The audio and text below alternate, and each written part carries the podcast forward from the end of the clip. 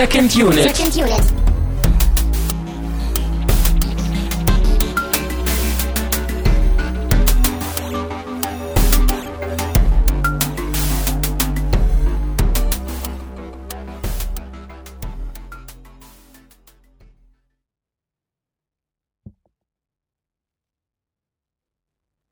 Hast du mitgekriegt? Was? Das war schon die Begrüßung. Da Ach, war jetzt nee. eine Texttafel, die gesagt hat, herzlich willkommen zu einer neuen Ausgabe von Second Unit. Mein Name ist Christian Steiner und bei mir ist Tamino Mut. Brillant. Wieder Avantgarde, wie wir sind. Hallo. Stehst du ein stummer Anfang? Weil Stummfilm und so? Ich hoffe, es war kein stumpfer Anfang. Das ist, das ist ja leider jede Woche. Also das, das ist ja nichts mehr Außergewöhnliches.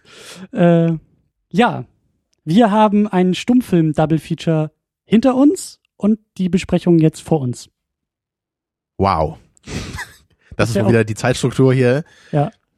Wie war Ähm, das noch? Guck mal, du, Christian, in deinem Leben, du bist in jedem Moment so alt, wie du niemals warst und so jung, wie du niemals sein wirst.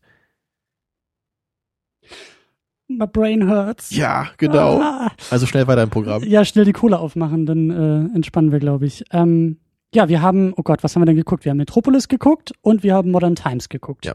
Und ich muss da noch mal ganz kurz richtig stellen. Ich habe ja letzte Woche gesagt, ich habe schon mal zwei Stummfilme geguckt, nämlich Metropolis und M. Äh, dabei ist M halt leider kein Stummfilm, was mir dann im Nachhinein eingefallen ist. Schwarz-Weiß? genau, der ist zwar auch äh, von Fritz Lang, genau wie Metropolis, und der ist auch nur vier Jahre jünger, glaube ich. Ne? Metropolis 27, glaube ich. Ne? Mm, Ja, das müsste Das wollen wir doch nochmal nachgucken. Ja, ich glaube 27 und der M ist, glaube ich, 31 so. Oder? Ah, jetzt mal nachgucken sollen, naja. Jedenfalls auch so aus der Zeit, aber natürlich ist das kein Stummfilm. So, es ist halt der, einer der ersten Todfilme und der hat ja auch so einen tollen Monolog am Ende. Also, Vielleicht hast du ihn ja ohne Ton geguckt, aus Versehen. nee, nee, ich, hab, ich weiß auch nicht, ich habe das einfach so als, ja, dieser Klassiker von Fritz Lang muss ja Stummfilm sein, so abgespeichert im Kopf. Ähm, deswegen war Metropolis halt wirklich der erste und einzige Stummfilm, den ich gesehen habe bis heute, bis, bis zu Modern Times jetzt, was dann die Nummer zwei wurde. Mhm. Und auch in deiner Rangliste, glaube ich, der Stummfilme äh, so Mhm. Auf die Nummer zwei sich einreiht, ja. Ja, äh, lass uns schnell äh, voranschreiten. Wir haben viel vor. Ähm, an erster Stelle natürlich wie immer vielen Dank für Flatterspenden und zwar an GMS anonym zu JFK, Privatsprache zu Memento und vielen Dank für alle, die Abos eingerichtet haben und über Flatter jeden Monat automatisch spenden. Vielen Dank an dieser Stelle. Tore. Genau, der große Tusch. Ähm, was mir gerade spontan einfällt, jetzt müsste ja eigentlich unsere Trailer-Unit auf der Seite sein, wenn man das hier hört. Wahrscheinlich habt ihr es auch im Feed schon gesehen, aber wir haben uns ein paar Gedanken zu dem Star Wars Teaser gemacht, äh, auch auf Anfrage und äh, könnt ihr auch äh, nachhören. So Habt nett sind schon? wir, ne? Wir hören auch auf das, was uns gesagt wird in den Kommentaren. Manchmal. Manchmal, ja. Manchmal. Wenn es nicht mit extrem genervter, piefiger Stimme passiert. Genau das. Ja, manchmal bin ich schon wirklich ein bisschen fasziniert, was da so gewisse Leute ablassen bei uns. Aber Ja, naja. Es ist das Internet. Das ist das Internet, ja, Es ja. ist das Internet. Äh, das Internet ist auch ein schöner Ort für andere Podcasts und äh, weil wir ja heute so ein bisschen Stummfilm, äh, Stummfilme besprechen, äh, das nicht stumm tun, aber zumindest äh, es versuchen werden. Es gibt die Wiederaufführung. Da war ich im Rahmen dieser ähm, Dokumentarfilmgeschichte äh, auch schon mal zu Gast und da haben wir über Dokus gesprochen, aber die Wiederaufführung ist auch ein schöner Podcast, der sich eben sehr, sehr viel mit alten Filmen auseinandersetzt, deswegen auch der Name. Und ich glaube auch, dass einer der letzten Ausgaben irgendwie zu Scarface, zu dem Scarface von 32, zu dem alten Scarface war. Und äh, wenn euch das hier vielleicht gefällt, Fragezeichen, gefällt euch vielleicht auch, äh, was die anderen beiden Jungs machen, Fragezeichen. ähm, werden wir noch verlinken.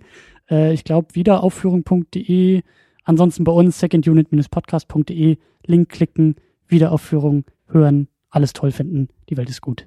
Ich hoffe, man versteht das auch ohne deine wilden Gesten hier. Ja, äh, wir müssen eigentlich tatsächlich immer so einen Videopodcast machen, aber äh, Ja, der Pantomimen-Podcast ist doch immer noch das, äh, das Projekt im Hinterkopf. Traum. Ne? Das ist dein Traum. Aber würde man den mit Video dann machen oder auch mit Audio nur? Ja, wahrscheinlich eher Video und stumm, ne? Hm. Aber das wäre zu einfach. Vielleicht Ja. sollten wir einfach mal so zwei Stunden Stille veröffentlichen und sagen, wir haben wild gestikuliert und äh, Genau, das ist wie dieses Musikstück, was nur aus Stille besteht und dadurch natürlich viel besser beschreibt, was Musik sein kann, als jeder Song es könnte. nein, das hat diese. Ich will hier nicht. Ach, es, immer wieder. So. Ja, ich bin halt ein Kulturbanause, wenn das als Kultur gilt. Äh, ja, deswegen findest du auch Metropolis besser als Modern Times. Leicht, ja. Ähm, was trinken wir heute? Ich habe uns ein schwarz-weißes Getränk ausgesucht. Ah, schwarz-weiß, ja. Schwarz-weiß. Brillant. Ja, ich wollte zuerst, ich habe sehr lange vor dem Regal gestanden und wollte ein stummes, also ein stilles Wasser kaufen.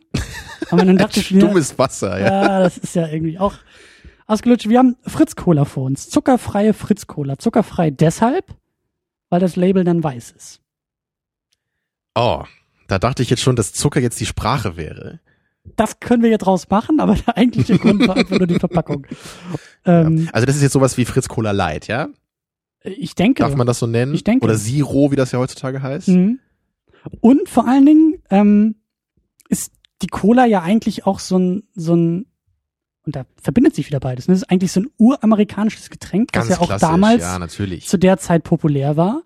Verstehst du? Und jetzt haben wir ein, eine deutsche Cola, eine, eine deutsche Version und eine amerikanische und es kommt zusammen Ja, und genauso ja. die beiden Filme. Prost! Ja, Schnell weg damit, bevor das hier noch zu wirr wird. ja. mhm. ja. Auf jeden Fall besser als Cola Zero, das ist ganz klar zu sagen. Ich bin, man muss mir sowas, glaube ich, immer erklären. Ich schmeck da nie so den Unterschied. Oder Also, du, du kannst doch nicht erzählen, dass du keinen Unterschied zwischen Zucker und Süßstoff bemerkst. Also es schmeckt wie Cola. Ja, Ist aber das schmeckt gut. Also es kommt halt schon nicht an die richtige Fritz Cola ran, würde ich sagen. Ich glaube, man könnte echt das Experiment mit mir machen. Stell die beiden Colas auf den Tisch, verbinde mir die Augen, schüttel mich einmal durch und dann gib mir eine in die Hand. Ich wüsste nicht, welche welche ist. Du kannst ja bei Wetten das auftreten mit dem, Wetten, dem Anspruch, nicht genau, wetten, dass ich diese 32 Cola-Sorten nicht in ihrem Geschmack unterscheiden kann. Selbst mit offenen Augen und dem Label. Da muss ich mich aber ranhalten, weil die letzte Sendung Wetten das jetzt ja, glaube ich, irgendwie nächste Woche oder so läuft. Oh, das ist natürlich schade, ja. Machen wir unser eigenes Wetten Wie war das hier? Ein, ein, ein Stück großes äh, Kino, hier großes Fernsehen verschwindet von uns. Ja. Die möglicherweise spannendste Sendung aller Zeiten im deutschen Fernsehen. Wenn jetzt noch der Tatort äh, dahin geht, dann Ja, dann können wir hier irgendwie auch den Laden dicht machen. Ja. Äh, so, aber dann schreiten wir mal voran hier. Metropolis. Oder wie du sagst, Metropolis. Du denkst dann immer an Superman, aber nein, Muss man das Deutsch aussprechen? das ist ein deutscher Film. Hat der Film denn dieses Wort erfunden? Oder diese Stadt? Ist das wirklich so? Ich weiß es Hm. nämlich nicht. Ob das, also ich weiß nicht, ob das schon länger so eine, so diese, dieses, diese Legende dieser zukünftigen Supermetropole, ob es das schon länger gibt oder ob das wirklich durch diesen Film begründet wurde. Das weiß ich auch nicht. Ich weiß auch nicht, ob eben der Begriff Metropolis, also als Eigenname, Genau, ob es vielleicht aus dem, ja, oder ob es aus dem Film wirklich erst kommt. Hm. Ich weiß auch nicht, ob das überhaupt irgendwas mit Superman zu tun hat. Also ich Ne? kann mir sehr gut vorstellen, dass äh, der Name bei Superman ähm, von dem Film übernommen wurde. Das vermute ich jetzt einfach mal. Ich glaube schon, Hm. dass es eine Hommage vielleicht auch gewesen sein soll. Das kann natürlich sein, ja. Weil Metropolis in den Superman-Geschichten ist New York. Und New York hatte damals ja auch schon die großen Hochhäuser und Ja, ja. Wolkenkratzer und so. Aber Ja, aber daran sieht man schon, wir sind nicht so die super Experten hier. Heute geht's eher um Rezeption und wir können, glaube ich, nicht so viele Background-Infos geben hier. So, du vielleicht noch ein bisschen zu Modern Times, aber mh, ich weiß halt auch zu Metropolis hauptsächlich, dass das eben wirklich diese riesige Produktion war und der teuerste äh, Film aller Zeiten. Also nicht nur deutscher Film, glaube ich, sondern der teuerste Film überhaupt Mhm. zu der Zeit. Was man ja auch wirklich sieht an diesen ganzen aufwendigen Massenszenen und Sets. Ja, und dass eben die Produktion äh, ja äußerst aufwendig war und die die Rezeption im Nachhinein äußerst negativ und dann ging's ja los. Und der Film wurde verhackstückt. Ich glaube, es gab dann so teilweise echt so anderthalbstündige Versionen, obwohl der Film ja fast zweieinhalb Stunden lang ist, ne? Oder sogar ein bisschen mehr, weiß ich gar nicht. Und äh, der wurde dann so durch die ganze Welt geschickt und jedes Land hat da irgendwie seine eigene Version dann davon geschnitten und das dann nur im Kino gezeigt.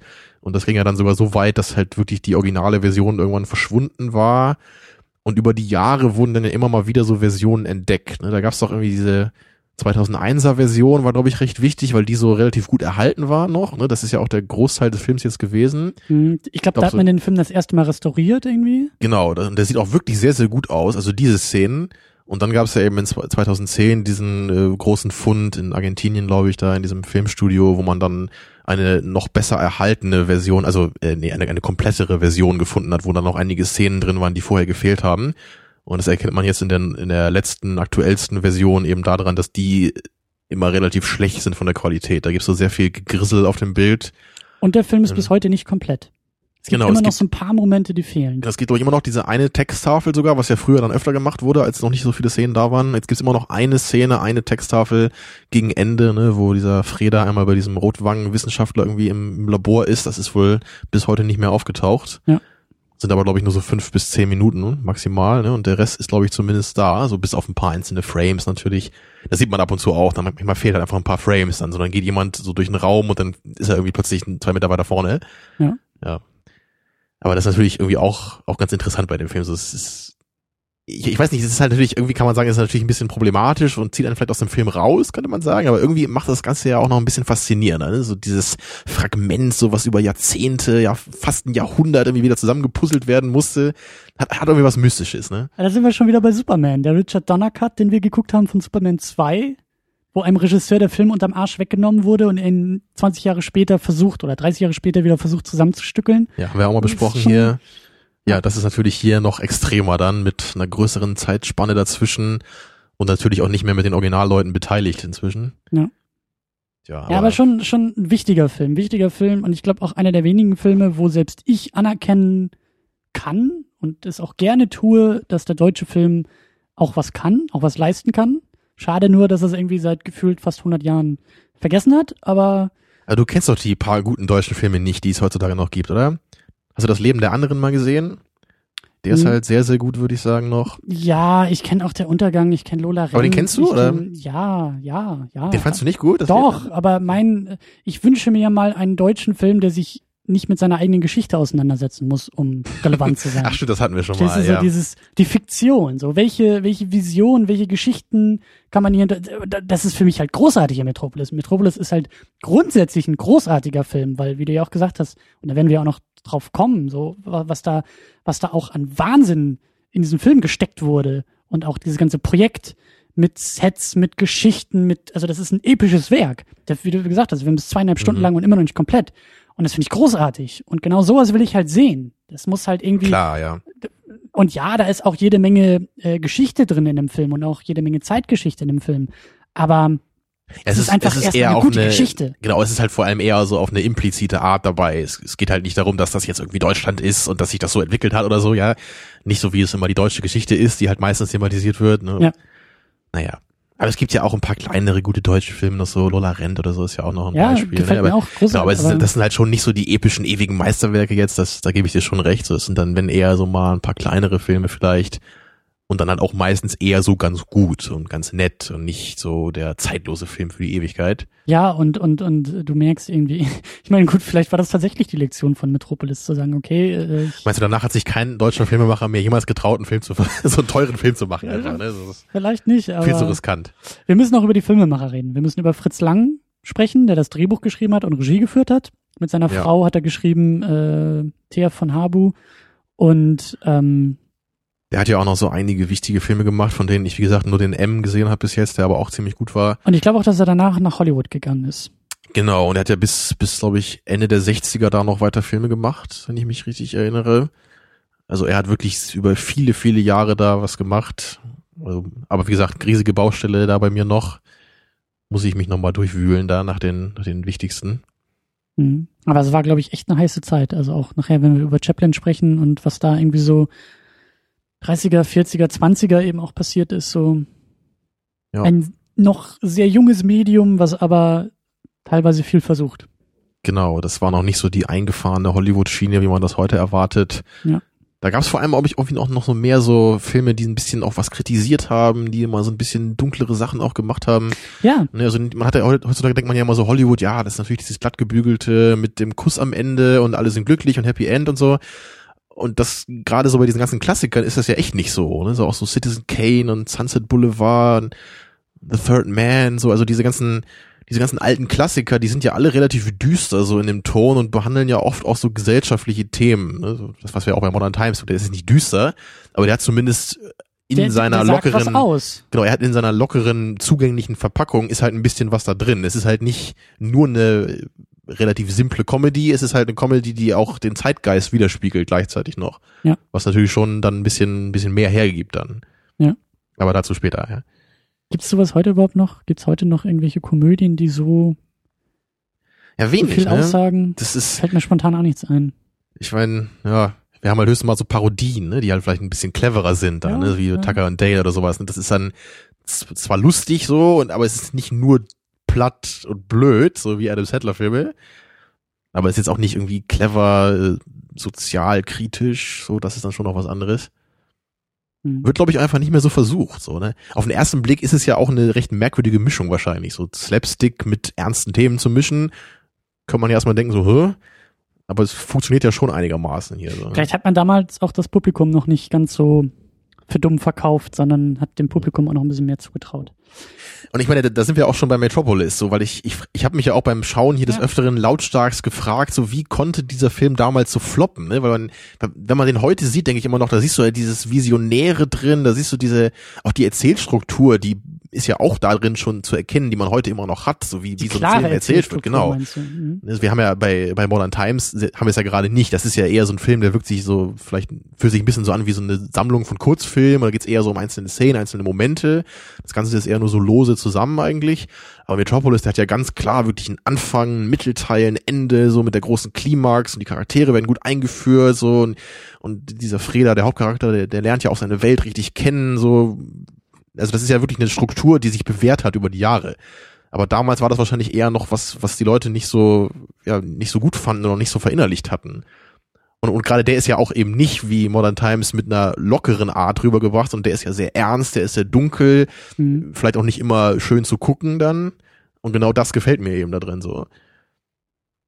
Kann ich mir aber gut vorstellen, dass der Film einfach zu monumental war, zu groß für die, für die Ja, Zeit. da auch. kann man Also, wahrscheinlich wirklich so den, den Klischeespruch seiner Zeit voraus Ja. mal bringen, Ja. weil das, glaube ich, auf den Film wirklich zutrifft. Ja. Ja, also erstmal vielleicht kurz noch, worum geht's überhaupt? Ne? Ja, Metropolis, ja. Fällt mir auch gerade ein. hab's ja gerade schon ein bisschen angedeutet, ne? aber so, unser Hauptcharakter ist eben Freda. Er ist Gespielt der, von Alfred Abel. richtig, ja. Die Schauspieler hast du dir alle notiert? Nee, äh, gar, äh, gar nicht wahr. Wir haben ja, das ist ja das Problem. Wir Nee, haben ist ja, aber auch dabei, ja ja. zwei Freda. Wir haben ja Alfred Abel, das ist Jo Fredersen, das ist ja der Chef, der Besitzer dieser Stadt. Ja, wir haben, wir haben Freda und äh, Fredersen ist der Nachname, ja. Genau, Fredersen. Und, und ja wir haben Freders Freda, Sohn. Fredersen und ja, Das ist Gustav Fröhlich. Das ist der Sohn. genau. der Ja. Protagonist, wenn man so will. Genau, und seinen Vater hast du gerade schon erwähnt. Den anderen Fredersen und der ist eben der, der Chef der Stadt. Ne? Er wohnt in diesem, diesem Turm. Hat er eigentlich einen Namen? Weiß ich gar nicht, ob dieser Turm, also, der wird ja immer so mit dem Turm von Babel verglichen, auch so äh, gerade so optisch und Mhm. auch inhaltlich im Film. Und, und von diesem Turm in der Mitte des, der Stadt regiert er natürlich so das Ganze, was auch, daran sieht man auch, wie Blade Runner sich daran schon orientiert hat. Ne? Dieses Gebäude bei Blade Runner sieht sieht zwar anders aus, aber dieser ganze Gedanke, da ist so diese, diese Tyrell Corporation in der Mitte dieser futuristischen Stadt, Ja. die durch ihr Wissen im Grunde auch diese ganze Stadt beherrscht. Und, die hier- Autos schweben auf ähnlichen Bahnen, wie sie in Metropolis auf, Auf solchen Fall, Straßen ja, ja. fahren. Und das da sieht man ganz klar, dass das Ja, ja. Visionäre hier, wie, wie das, das ganze Science-Fiction-Kino halt für immer geprägt hat, dieser Film.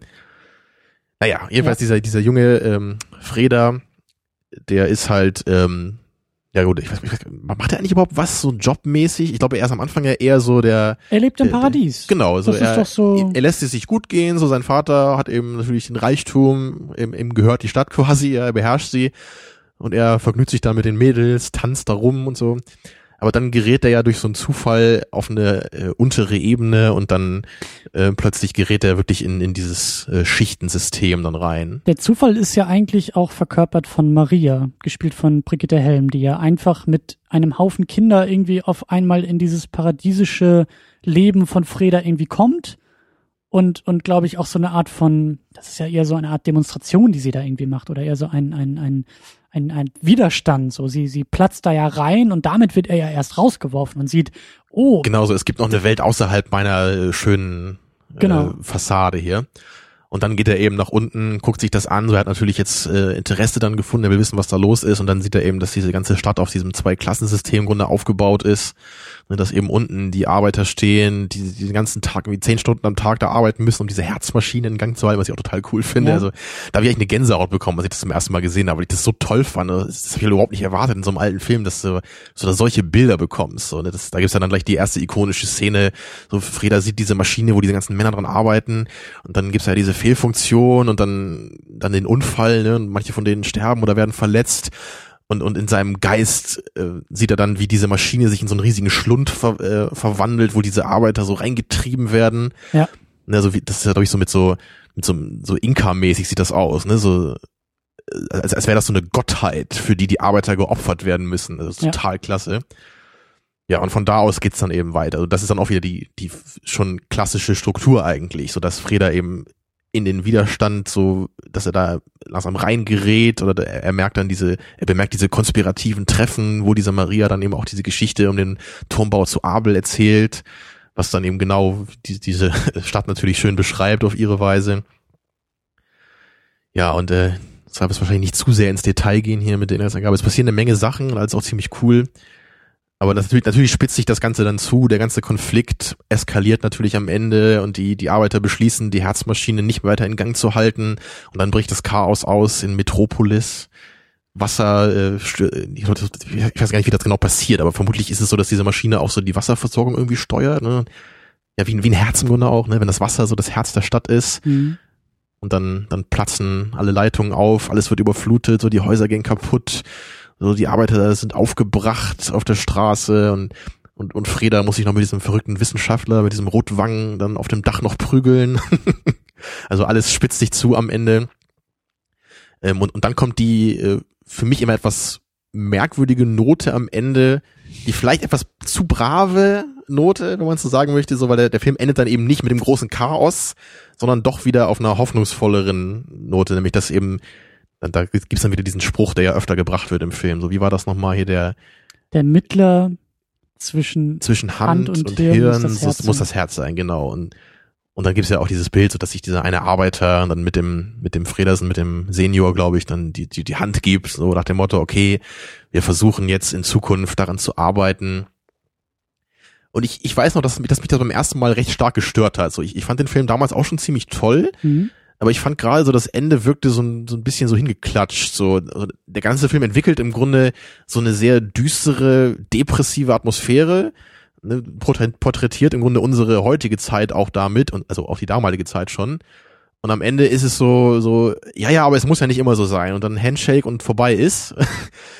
Also das, das war beim ersten Mal so mein Eindruck und das, das habe ich jetzt nicht mehr ganz so stark gehabt, so deswegen fand ich den Film auch noch ein bisschen besser als beim ersten Mal sogar, so weil das, weil der Film eben schon schon gut auf das Ende hinausläuft. So diese hoffnungsvolle Botschaft, auch durch Maria eben, das, das macht schon Sinn. Ich glaube nur, ich persönlich, ich mag das einfach lieber, wenn der Film wirklich am Ende auch einfach sagt, so ja, so scheiße ist es und es wird auch nicht so einfach zu ändern sein. Punkt eins, äh, der Film baut das ja selbst durchaus auf. Also es ist ja immer wieder die Rede von einem Mittler. Auch Maria hält ja diese Predigen und predigt von einem Mittler und dann ist irgendwie Freda auf einmal in dieser in diesem Publikum äh, der Predigt und ähm, strahlt da so heraus und sie spricht ihn ja an mit der Mittler ist Genau, da, der ja, Mittler ja. ist da und und Ich habe das äh, beim ersten Mal, glaube ich, nur eher als so eine Art äh, hoffnungslosen Versuch gesehen, an diesem System was zu ändern. Aber so meint es der Film nicht. Der, meint, der Film meint eben schon, man kann es eben verändern. Und der zweite Punkt ist ja eben auch die Zeit, aus der der Film stammt. Also, Eben, ja. Äh, 1927, ähm, ja, weiß ich nicht, ob du den Leuten dann noch so so eine so eine wirklich ähm, bittere Dystopie. Genau, am Ende werden alle in die Herzmaschine geschmissen und die, die Beine fetzen ab und so, ja, und dann ist vorbei. Ja, und dann in Matrix Zeitlupe fliegen die Körperteile durch die Gegend und äh, Genau, es gibt riesige Massen an Blut. Ja, naja. Wir Ja. können ja mal eine Special Edition machen. ich wollte gerade sagen. Ähm, ja, aber ein, ein, eine Riesengeschichte, ein, ein, ein Riesenwerk und vor allen Dingen auch ein, ein, eine große Kritik. Und das ist es vielleicht, was, was dich gestört hat. Der Film kritisiert sehr, sehr viel, ist am Ende aber versöhnlich. Der Film kritisiert die Industrialisierung. Er kritisiert auch auf gewisse Art und Weise dadurch den Kapitalismus. Ähm, Ja. Auch alles Sachen, die zu der Zeit ja erst aufkommen oder, oder, oder wichtiger werden, die ja, Ja, also gerade so gerade in Deutschland eben, ne, die, die goldenen Zwanziger ist ja eben diese berühmte Zeit zwischen den Weltkriegen, wo man das Gefühl hatte, es wird wieder besser, es geht aufwärts.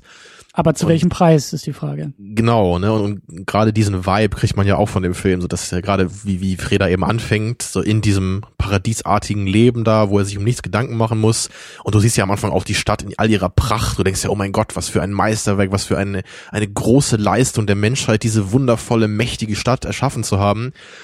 Aber dann im Laufe des Films siehst du natürlich auch die Schattenseiten davon. Eben Ja. auch dann eben gemirrored mit dieser Babel-Geschichte, so dass der Mensch eben versucht hat, ja, Gott zu übertreffen oder wie, wie genau war das?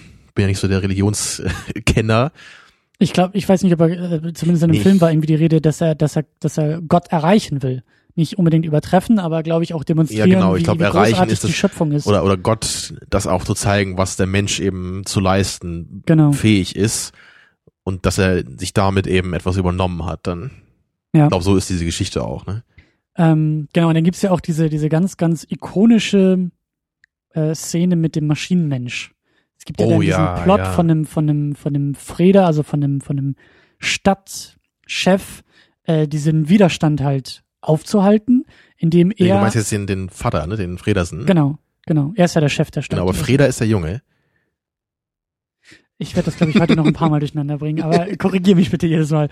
Ähm, auf jeden Fall, äh, der Chef äh, ist derjenige, der diesen, diesen Widerstand halt ähm, sozusagen von innen heraus zerstören will, indem er ähm, ein, ein, er hat ja diesen, diesen Rotwang, diesen Wissenschaftler und dieser Wissenschaftler äh, baut einen Maschinenmenschen und überträgt das Gesicht von dieser Maria, sozusagen von der Prophetin oder von der Predigerin zumindest, ähm, auf diesen Maschinenmenschen. Und dieser Maschinenmensch äh, ist halt versklavt und gehorcht halt eben den Worten des Vaterfreders und äh, soll dann halt eben ähm, ja diesen Widerstand von innen heraus irgendwie dann ähm, äh, zerstören durch durch durch Rausch und Lust und sowas und ja diese also diese Szenen sind halt auch auch total grandios wie eben dann und da kommen auch die Science-Fiction-Elemente dann durch wie dann eben dieser Maschinenmensch entsteht und und äh, eingesetzt wird und das halt eben irgendwie 27 schon zu sehen und, und das meine ich halt mit mit großer Vision, mit großer Fantasie irgendwie auch diesem Mhm. Diesem ja doch auch ernsten realistischen Thema Widerstand, äh, ähm, Macht, Herrschaft äh, so auch anzugehen. Also der Plan von dem, von dem Fredersen Senior ist ja, glaube ich, echt so dieses Chaos auf die Stadt loszulassen. Also er will ja einmal den Widerstand infiltrieren, wie du gesagt hast. Da gibt's dann ja auch diese Szene, wo dann die falsche Maria dann plötzlich was anderes predigt als vorher und Genau. die Arbeiter jetzt wirklich auffordert zu handeln und nicht nur auf den Mittler zu warten wie vorher. Aber gleichzeitig gibt's ja auch diese Szene mit, mit diesen sieben Todsünden da, ne, wo die, wo dieser Maschinenmensch dann auch in der Maria-Verkleidung vor diesen obersten, wie war das, obersten 100 oder so der Stadt, glaube ich, ne, so die, die reichsten, wichtigsten Männer, vor denen dann diesen extrem irren und auch völlig faszinierenden Tanz da vorführt, was ich auch total klasse finde als Szene. Mhm. Und die drehen ja dann auch alle total durch und ne, verlieren da ihren Verstand. Also er versucht, glaube ich, die ganze Stadt so aus ihren Grundfesten so rauszureißen, um danach dann, glaube ich, wieder so die neue Ordnung aufbauen zu können. Also so habe ich das verstanden. Und, und gerade diese, diese Kameraarbeit und diese, diese Collage, die da einmal gezeigt wird, als, als die da tanzt, das finde ich so geil. So diese Augen im Bild, ne? So, du hast so ganz viele einzelne Shots von Augen, die so, so zusammengestellt sind und das, das ändert sich dann teilweise auch und hast du halt viele verschiedene Menschen und ihren Tanz und noch Mhm. ein paar Augen so am Rand des Bildes. Also auch das ist, sieht unglaublich modern aus schon für die damalige Zeit. Ne? Was ich halt so faszinierend finde, und ich habe da auch mal an der Uni ein Seminar zu gemacht, eben Thema Science-Fiction-Filme und äh, Technik-Mensch-Verhältnis in solchen Filmen. Und da haben wir tatsächlich auch äh, mit Metropolis angefangen und sind über die Jahrzehnte gegangen, bis wir dann quasi bei, bei Avatar angekommen sind. Und bei Avatar ist mir das halt aufgefallen, und das gilt hier eigentlich genauso, die Paradoxie von Science-Fiction-Filmen, inhaltlich Technik zu kritisieren, kritisieren zu wollen, aber gleichzeitig produktionsbedingt den größten technischen Aufwand ihrer Zeit zu betreiben. Avatar ist ja auch so ein Film, der mit dieser Keule kommt und sagt, zurück zur Natur, zurück zur Natur, aber in einem, in einer Form von Bombast-Kino mit 3D-Brillen und CGI-Effekten, die irgendwie alles übertreffen. Und Metropolis ja. auch irgendwie, wie wir gesagt haben. Teuerster Film seiner Zeit. Riesengroße Sets wurden gebaut. Äh, Kameratechniken wurden da auch teilweise benutzt, wie du gerade gesagt hast, diese Collage oder auch die ersten, äh, was ich mal im Museum gesehen habe, die ersten Kamerafahrten ähm, wurden versucht mit so mit so Schaukeln zu machen und eigentlich ja, wie gesagt, sich der technischen Mittel bedient, um genau das aber auch zu kritisieren und den Menschen so einen Spiegel vorzuzeigen mhm. und zu sagen, überleg mal, was eigentlich hier passiert, wenn du dich diesen Maschinen auch bildlich sozusagen unterwirfst und, und die zu neuen Göttern machst. Und das finde ich halt irgendwie faszinierend. Das ist keine ja. Kritik an dem Film, aber das ist halt. Nee, das ist spannend. eher so ein, so ein interessantes Spannungsverhältnis im Film selber. Ja, ich, ich meine, ich weiß auch nicht, ob man das kritisieren kann. ich, ich weiß halt nicht, ob man sagen kann, es widerspricht sich dadurch. Ne? Es ist irgendwie, naja, es, es, es reicht, glaube ich, nicht, dass ich sagen würde, es ist ein Widerspruch. Es ist ein Spannungsverhältnis. Und Ja. dabei, dabei bleibe ich, glaube ich. Und das, das kann ja gerade so in Kunst manchmal ganz cool sein.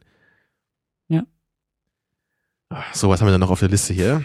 Ja, auch zum, ein bisschen zum Thema, zum Thema Technik, ähm, weil der Film auch, auch, auch äh, gut mit dem Medium arbeitet, mit dem Medium Film. Es ist ein Stummfilm. Wir haben halt immer wieder diese Texteinblendung dabei.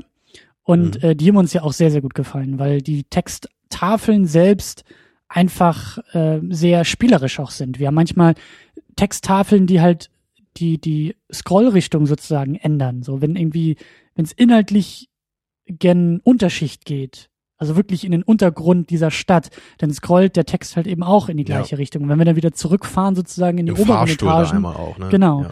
Es Oder- gibt auch oder- eine Texttafel, die hat so eine Pyramidenform zum Beispiel. Ne? wie der Also- Turm, Genau, So, ja. ja. Da, da wird einiges Schönes gemacht, ja.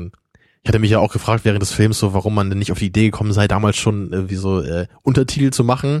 Und du meintest dann so, ob es vielleicht ging es damals noch nicht, aber ich glaube, so nach dem Film kann man sagen, es muss möglich gewesen sein, weil hier halt auch so viel schon mit den Texttafeln gemacht wurde. Also ich glaube schon, dass es irgendwie möglich gewesen sein müsste, Untertitel zu machen. Wahrscheinlich kam man einfach nicht auf die Idee, dass das möglicherweise besser geeignet sein könnte als äh, diese diese Ton äh, diese Bildschrifttafeln. weil der Film ja auch nicht, ähm, weil die Texttafeln ja auch nicht eins zu eins wiedergeben, was gesagt wird, haben wir ja auch so ein bisschen spekuliert. Es wirkt ja eher so, als ob manchmal die Texttafeln, äh, also manchmal entsprechen die Texttafeln tatsächlich gesprochenen Dialogen, aber dann eigentlich inhaltlich parallel zur Texteinblendung müssten diese Sätze gesprochen werden. Es war ja selten so, dass wir irgendwie einen Dialog haben und dann kommt die Tafel und die Tafel schreibt nieder, was der Dialog gesagt hat, sondern eher anders. Es wurde irgendwie geredet und dann nochmal mit einer Texttafel sozusagen zusammengefasst, was irgendwie gesagt wurde. Ja, da gab es mehrere Möglichkeiten, glaube ich. So, ich, Ja. ich glaube, es gab ein paar Momente auch, wo wirklich ein Satz gesagt wurde und der kam dann auch auf der äh, Tontafel danach. Genau, aber in anderen Momenten wurde eher paraphrasiert. Mhm. Und was ich auch gar nicht mehr so wusste, ist, wie selten eigentlich diese Schrifttafeln überhaupt benutzt werden. Weil ja auch wirklich, man merkt das ja auch beim, Hinsch beim Schauen, man braucht die eigentlich gar nicht so oft, weil meistens Ja. geht das alles total aus der Gestik und dem Kontext hervor, was da gerade gesagt wird. Und was die einzelnen Charaktere für Konflikte haben, ist halt völlig ersichtlich dann. Und deswegen muss man auch nicht dauernd irgendwie immer diese Einblendung machen. Das, das wird halt wirklich nur gemacht, wenn es gar nicht anders geht eigentlich. So, das hatten wir bei Modern Times ja dann auch genauso.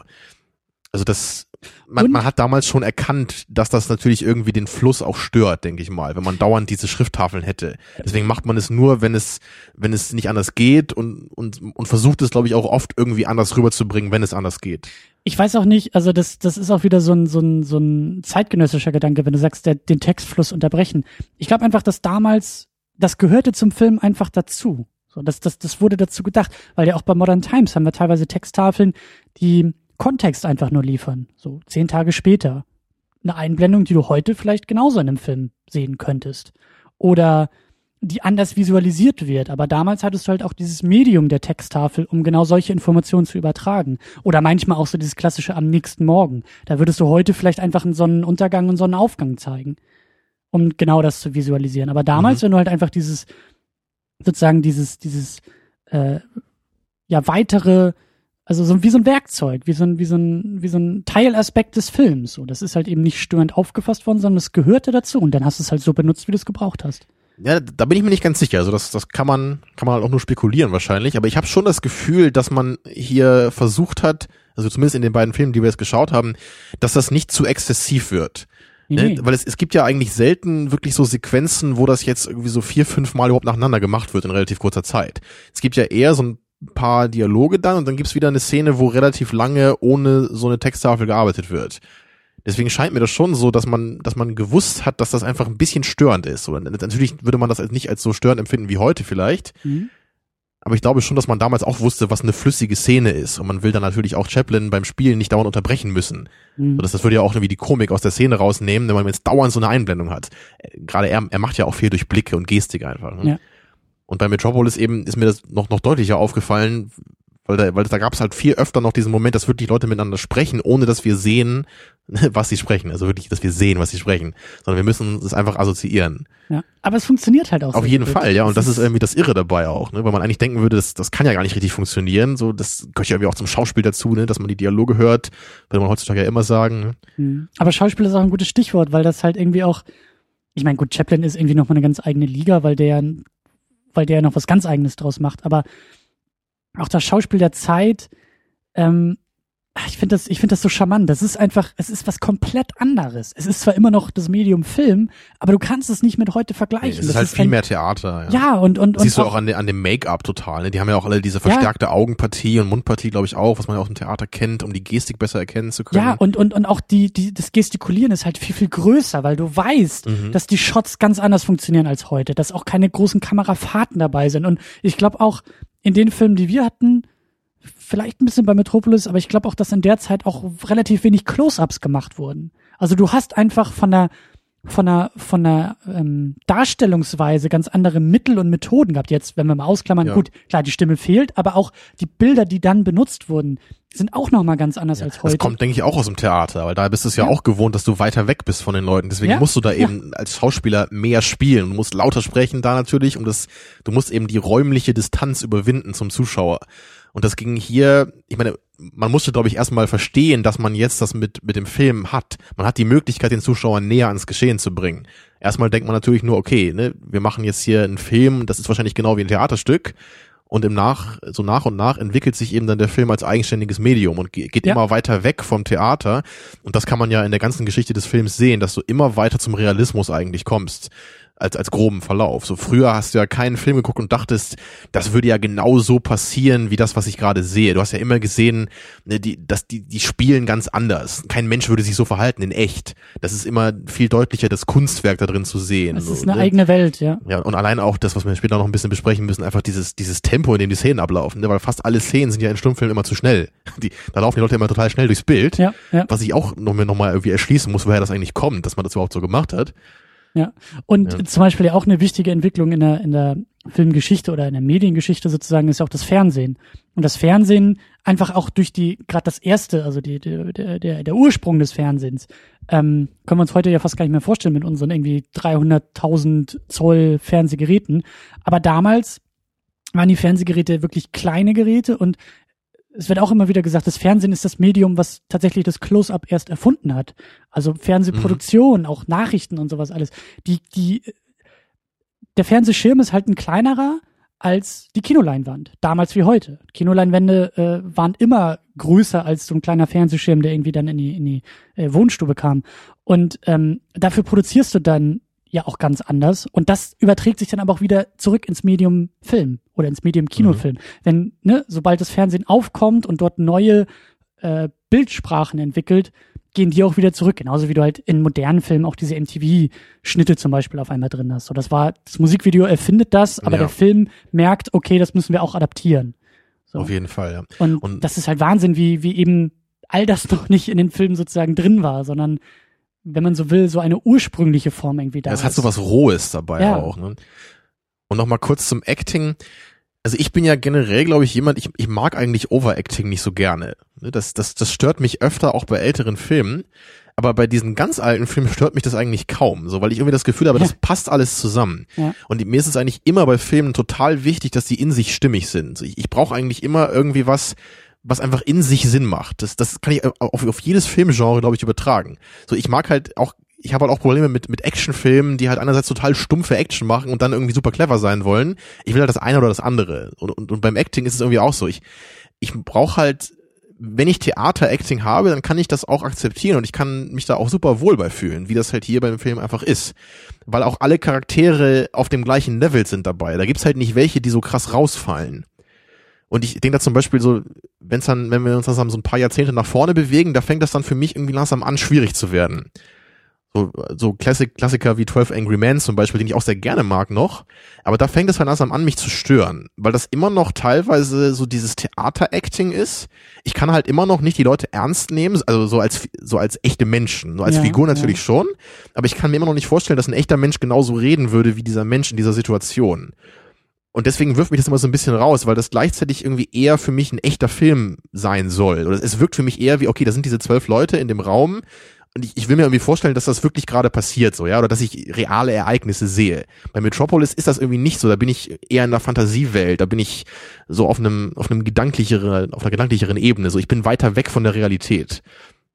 Ich habe auch zum Beispiel kürzlich mal Sunset Boulevard geschaut, äh, seit, äh, zum ersten Mal, obwohl ich es schon lange vorgenommen hatte. Und da habe ich auch so ähnliche Probleme gehabt, weil ich, weil ich generell immer denke, das ist eigentlich eine, eine gute Geschichte. So, da geht's ja um diese, um diese Diva, also diese Stummfilm, passt auch zum Thema eigentlich, ne? Diese Mhm. alte Stummfilm, große Schauspielerin, die irgendwie ihr Comeback plant, so, obwohl sie halt schon Jahrzehnte vergessen ist, so und und wie sie das spielt, das habe ich halt auch ganz viel Positives zu gelesen und ich fand das halt sehr störend, weil das permanent so over the top ist. So, es ist immer so, ne, so, so diese Geste hier, die jetzt nur du sehen kannst, Christian. Mhm. Ah, ne, so diese, Camilo legt jetzt seine Handoberfläche auf die Stirn und Genau, ne, so- gen- genau. und ich, die, dieses bisschen triefende, ne, dieses, Mhm. oh, Mhm. und das, das wirft mich da so ein bisschen raus, weil ich irgendwie das Gefühl habe, der, der Film selber, obwohl der ja, glaube ich, auch was von, ist der, 50 oder so, Sunset Boulevard, weiß ich gar nicht genau, aber auch so um, um die 50er rum, ne?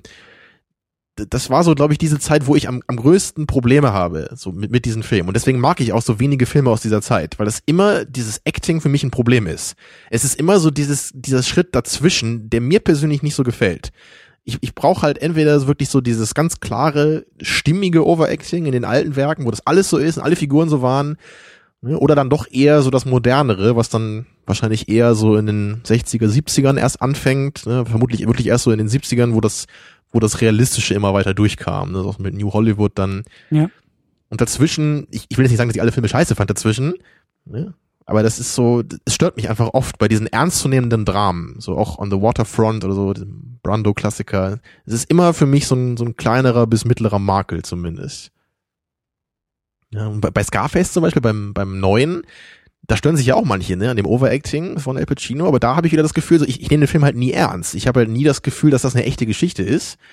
Da kann man sich dann wahrscheinlich drüber streiten, so, ne? Wenn man den Film eher so als reale Gangstergeschichte sieht, kann ich mir halt absolut vorstellen, dass einen das ein bisschen stört. Weil man auch immer denkt, so ist doch kein Mensch wie dieser Tony Montana. Aber ich persönlich sehe den Film Mhm. eher nicht so. Mhm.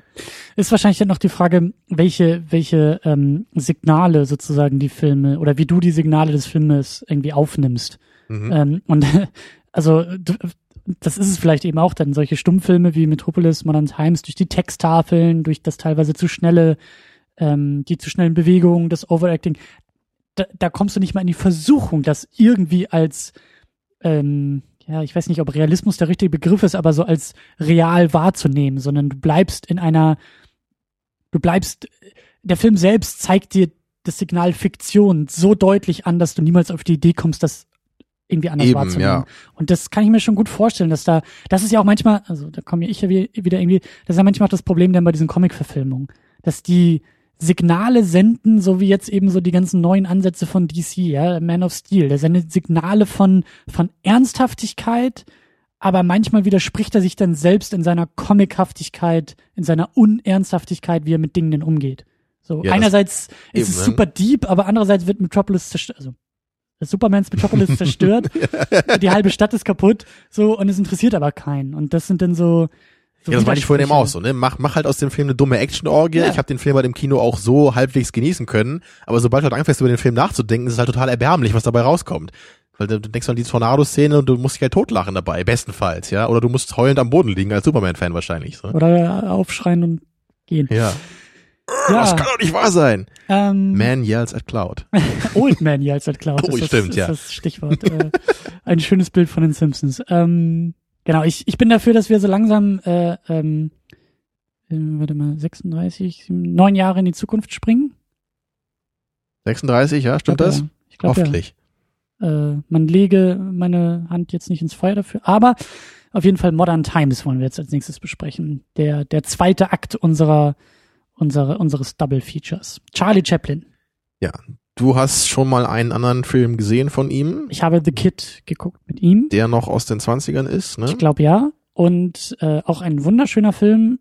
Ich will unbedingt noch der große Diktator gucken und eigentlich hätte ich den auch jetzt hier in diesem Double Feature, aber Genau, also lass mal kurz, hier kriegen wir die Zeitlinie hin. Also mit The Kid geht's los, oder? Die, das sind doch die vier großen Filme von, von Chaplin, ne? Das, oder? Also da, äh, wir sind jetzt wirklich nicht die Experten, was das angeht, aber in der Reihenfolge, ich krieg die Jahreszahlen auch nicht mehr zusammen, aber ich glaube Anfang 20er The Kid, dann City Lights, glaube ich, eher so Mitte, Ende 20er. Mhm. Dann kommt, glaube ich, ähm, Ja, Modern Times Modern heute, ne? Times 36. Und dann 40, 41 oder so, ne? Ja, war dann der große 41, Diktator. 42, die Ecke ist der große. Und dazwischen hat er, glaube ich, auch noch andere, kürzere ge gemacht und, und er war nicht komplett untätig. genau, aber das ich glaube, sind, das sind die, wichtigsten. genau, das sind die vier großen Werke, glaube ich, von Chaplin. Und er hat ja auch, glaube ich, 20 Jahre später noch Filme gemacht, ne? Oder Ja. da weiß ich aber auch nichts von. Und ich habe ja auch noch bis und er hat noch viel, viel früher schon davon. Filme gemacht. Ja, aber dann mehr Kurzfilme, glaube ich, ne? genau, Hauptsächlich. Genau. Daher, das, das fing ja deine, seine Karriere auch an dann. Mhm. Ja, aber Chaplin war für mich wirklich absolute Baustelle. Ich habe, wenn überhaupt, mal ein paar Szenen gesehen und jetzt heute den ersten Film. Mhm. Ähm, und ja, wie zu erwarten, war das auch nicht so wirklich mein Ding. Aber das ist jetzt wirklich, wenn ich den Film kri- kritisiere, wäre das halt absolute subjektive Kritik, so was Kritik natürlich immer irgendwie ist. Mhm. Aber ich unterscheide da halt immer so. Es, es gibt halt Filme, die mir halt gefallen könnten im Grunde, von dem, was sie machen, von dem, was sie sind und es nicht tun. So, und dann kann ich halt gut kritisieren. Dann kann ich halt, so wie bei den Star Wars Prequels am besten, kann ich halt sagen, so, ich, ich will eigentlich, ich will die Materie, ich will Star Wars Filme, so. Das ist genau das, was ich will. Aber es funktioniert halt nicht aufgrund von tausend anderen Gründen, die ich jetzt alle aufzählen kann. Und eben bei so Filmen wie Forrest Gump oder Lost in Translation oder Modern Times, drei Filme, die man immer zusammen nennen muss. Ja. Aber das sind alles so Filme, so die, die halt viele mögen, die halt sehr gut ankommen, die mir aber einfach nicht, nicht viel geben und ich, die, ich, ich muss die halt auf eine andere Weise kritisieren, weil die einfach gar nicht so für mich sind. Ich habe den Eindruck, um das zusammenzufassen, dass du manchmal Filme kritisieren kannst, weil sie sozusagen innerhalb ihrer eigenen Parameter scheitern. Die Prequels, Mhm. hast du jetzt Beispiel rangeführt so. Ähm, die scheitern in sich selbst und dann gibt's halt Filme, die scheitern nur für dich. Sozusagen. Ja. Ja, da so geht's könnte nicht man darum, sehen. ob die jetzt irgendwie, dass du sagen kannst, oh, die Lichteffekte sind aber scheiße oder irgendwie, ne, die Special Effects sind scheiße. So, Das ist Scheitern in sich selbst. Das ist an den eigenen Ansprüchen vielleicht auch Scheitern. Ja, Während so halt könnte man es sehen, aber man, einfach nicht dein Geschmack sind. So. Genau, ja, aber man, man könnte es auch noch subjektiver formulieren, dass es einfach einfach Filme gibt, die mich vom vom Thema und von der Art her eigentlich total interessieren würden, aber das einfach einfach nicht oder das das was sie halt am Anfang irgendwie machen oder man hat das Gefühl, sie machen jetzt das und beginnen als gewisser Film und enden irgendwie völlig woanders, Mhm. wie wie Kick-Ass zum Beispiel auch, ja, man ich kann auch Superheldenbeispiele bringen hier, wenn du willst. Wo ich auch am Anfang denke, hey, das ist ein interessanter Superhelden-Metafilm und am Ende wird's halt zu so, in der zweiten Hälfte wird's zu so einem komischen, platten Superheldenfilm, wo ich erst dachte, okay, ist nicht die zweite Hälfte von Kick-Ass irgendwie das, was eigentlich die erste Hälfte des Films irgendwie äh, thematisiert? Also es macht keinen Sinn, wenn in der Welt von Kick-Ass, wo sich irgend so ein Typ als Superheld verkleidet, plötzlich wirkliche Superhelden auftauchen. Und nichts anderes ist da irgendwie Nicolas Cage äh, Tochter, die irgendwie mit fünf Jahren da irgendwie äh, Superheldenkräfte hat, indem sie irgendwie Leute verprügeln kann. Und da hat mich der Film total verloren, weil ich dachte so, hey, eigentlich interessiert mich das. Mhm. Also ich gehe halt nicht in den Film rein, so wie heute, und denke eigentlich, hm, ist eigentlich nichts für mich, ist vielleicht ganz interessant. Sondern da bin ich voll dabei gewesen und dann denke ich, äh, was ist das für ein Scheiß so. Mhm. Aber zurück zu Modern Times. Mhm. Ähm, ja, steht und fällt mit dem Namen äh, Charles Chaplin. Der hat Regie geführt, das Drehbuch geschrieben, auch die Musik geschrieben, äh, Hauptrolle gespielt als, so wird er zumindest äh, in der IMDb aufgeführt, als Factory Worker. Obwohl er ja Mhm. seine Rolle als Tramp, als dieser, was ist das denn? Obdachlose, Ja. Trampen, ne? Daher kommt das doch, oder? Wenn du Ja. so in Zügen, Zügen mitfährst, Ja. ne? so Obdachlose, die wahrscheinlich so, so von Stadt zu Stadt irgendwie wandern, so durch den Tag irgendwie leben, sich so durchbringen. Genau. Und ist das, nicht ja, auch bei The Kid so, dass er da wirklich Ja. so mit, mit Zug und so, ne? Fahren die Oh, da nicht mit so einem oh, Zug oh, irgendwie Zug? rum oder weiß ich gar nicht. Aber auf jeden Fall Oder ist es auch die das Rolle gerade? des Tramp, des, des äh, armen, mittellosen, Aber Obdachlosen. er, er ist so ein Obdachloser da, ne? Genau ja, auch. Ja, also ich glaube, gut, ein äh, Haus hat er da, glaube ich, irgendwie eine Wohnung oder so. Aber es ist halt immer wieder dieses, diese Unterschicht, immer wieder dieses Mittellose. Und auch hier ähm, stolpert er sich ja irgendwie auch immer wieder so durch die Situation, durchs Leben, hat immer noch so eine gewisse ähm, positive Attitüde, aber äh, das Leben ist ihm halt nicht so wohlgesonnen. Das Genau. ist seine Paraderolle. Gib uns doch mal kurz den Plot hier von Modern Times. Dann darfst du jetzt auch mal, wenn du den Film so toll findest, dann musst du auch den Plot zusammenfassen. Ähm, Diese Regel sollten wir für immer einführen hier. wer den Film am, am Wer den Film lieber mag, muss die, ja, Ja, dann haben wir hier nachher irgendwie nur noch äh, Kritik und sagen, nee, die sind alle scheiße. Aber ja, dann kann ich mich Ähm, auch in meinem Hatertum noch irgendwie bestätigt fühlen. Dann gibt es Also es auch einen fängt Grund, ja- dass ich Filme hassen darf. es fängt ja damit an, dass, dass äh, Chaplin da als Factory Worker tatsächlich irgendwie in so einer in so einer Fabrik ist und dabei so ein bisschen auch in die Richtung von äh, Metropolis geht. Also auch wieder so eine Kritik an der Industrialisierung, Kritik an den Maschinen, Kritik auch an diesen, an diesen Arbeits- und Machtverhältnissen. Ist nicht einer der ersten Shots so eine Schafherde, die so durchs Bild läuft Genau. und danach hast du dann so die Überblendung und du siehst, wie die Arbeiter in die Fabrik laufen. Genau, und äh, genau, Chaplin ist da auch zugange und wird da ja auch wahnsinnig und was ich auch sehr, sehr interessant und charmant fand, ähm, er wird da ja dann irgendwie äh, rausgeworfen mit so einer Art Burnout, wird man das heute nennen? So, er Ja, Nervous wirklich- Breakdown hieß, hieß es da, ne, der Nervenzusammenbruch. Ja. Und ähm, dann landet er irgendwie im Gefängnis. Äh, Gott, ich weiß gar nicht mehr, wie das so richtig zusammenkriege. Er landet auf jeden Fall im Gefängnis und, und äh, ihm gefällt das da, glaube ich, so gut, dass er da eigentlich bleiben will. Aber als er dann eben entlassen wird, versucht er dann eigentlich wieder ins Gefängnis zu kommen. Auch eine sehr lustige Szene, fand ich, glaube ich, die amüsanteste Szene. Also dann, da geht, glaube ich, ins Restaurant einmal, ne, bestellt sich irgendwie für, für drei Leute was zu essen, isst das alles auf und kann nicht bezahlen und lässt sich dann glücklich von der Polizei abführen. Ja, um dann, ja, noch Zigarren zu kaufen. Und dabei trifft er dann eben auch äh, Paulette Godard, die irgendwie so eine Art Waisenkind spielt, die auch irgendwie genauso wie er vor die Tür gesetzt wird und auch dann versucht, irgendwie durchs Leben zu kommen. Die beiden treffen sich dabei und ähm, da bandelt sich dann auch so ein bisschen was an, aber der Factory Worker ist eigentlich immer wieder dabei, mal im Gefängnis zu landen, mal wieder rauszukommen. Dann einen neuen Job beko zu bekommen als Nachtwächter Genau. in einer neuen Fabrik und alles Genau. mögliche. Und ja. eigentlich immer wieder so vom Leben eins auf die Mütze bekommt dabei. Dann gibt's auch diese, diese Drogenszene im Gefängnis, über die wir gleich auch noch sprechen müssen. Und wie du gesagt hast, das ist eigentlich fast schon eher so eine Art äh, Versatzstück, also eher so diese Art Kurzfilme oder diese Sketche oder die, die einzelnen Situationen, die dann auch so ein bisschen aneinandergereiht äh, sind. Ähm, aber in meinen Augen halt halt eine wunderbare, eine wunderbare, wunderbare Sache, die absolut zeitlos ist. Also das, das funktioniert und das finde ich halt auch so großartig. Ja, Metropolis funktioniert heute auch. Das macht ihn auch wirklich zu einem Meisterwerk, zu einem, zu einem Klassiker. Ähm, aber das, was Chaplin da macht, das funktioniert auch immer noch. Und das finde ich halt sehr, sehr faszinierend. Ich habe auch Mhm. mal so einen Buster Keaton gesehen, da war er, glaube ich, ein bisschen später dran. Ist das, aber das ist doch eher jetzt nur so Comedy, oder? Also ohne, oder sehr ist, viel Slapstick, ja. Also da, da ist jetzt weniger, glaube ich, so diese gesellschaftliche Note dabei, oder? ich kann mich erinnern, das war irgendwie so ein, so ein Kurzfilm, wo er da, glaube ich, irgendwie mit so einem Hausboot irgendwie aufs Meer dann irgendwie wollte mit seiner Familie und weißt du, dann geht er da ständig unter und ist halt so der, der Tollpatsch irgendwie auch dabei. Spielt das auch sehr, sehr gut und auch sehr, sehr gutes Timing und sehr, sehr, also Slapstick-Humor ist ja jetzt nun auch nicht einfach, aber wie du gesagt hast, da fehlt, zumindest kann ich mich dran erinnern, aber hier bei, bei, bei Chaplin ist da ja auch sehr, sehr viel Unterbau dabei. Sozialkritik, ähm, Kapitalismuskritik, er wurde, Chaplin wurde selber auch äh, als Kommunist verschrien und äh, ich glaube deswegen auch irgendwie aus Hollywood verjagt und, und das wird ja auch im Film irgendwie aufgegriffen. Ja, da gerät er doch zufällig irgendwie in so eine Demonstration, ne, und wird dann für der Anführer gehalten. Deswegen kommt er ins Gefängnis, glaube ich, am Anfang. Ich glaube ne? auch, ja, stimmt, ja. Äh, ja, einfach, einfach äh, schöne Kommentare und, und die greift Chaplin eben auch auf. Und ähm, ganz wichtig bei dem Film, deswegen hatten wir uns, also wir kannten ihn beide ja nicht, aber wir hatten uns ja kurz gewundert, ob wir den, ob wir den tatsächlich, ob, ob, ob da irgendwas nicht stimmt. Genau, ich dachte am Anfang schon, oh, hat Christian jetzt falsch recherchiert und er hat den einzigen Chaplin-Film gefunden, der kein Stummfilm ist, so ungefähr. Weil nämlich das erste Mal, dass jemand spricht, spricht er wirklich. Ja. Und das ist nämlich dieser, dieser Chef von der Fabrik, der durch so ein, ja, so eine Art. Skype. Genau, Skype wurde ja. auch da Wie, vorweggenommen. wie bei Metropolis, ne? Beide Filme haben so, ein, so eine Art Herzmaschine mit so einem Fernseher dran. Ja. naja. Genau, und da spricht irgendwie dieser Chef dann eben zu dem Vorarbeiter, ne, und gibt ihm irgendwelche Anweisungen.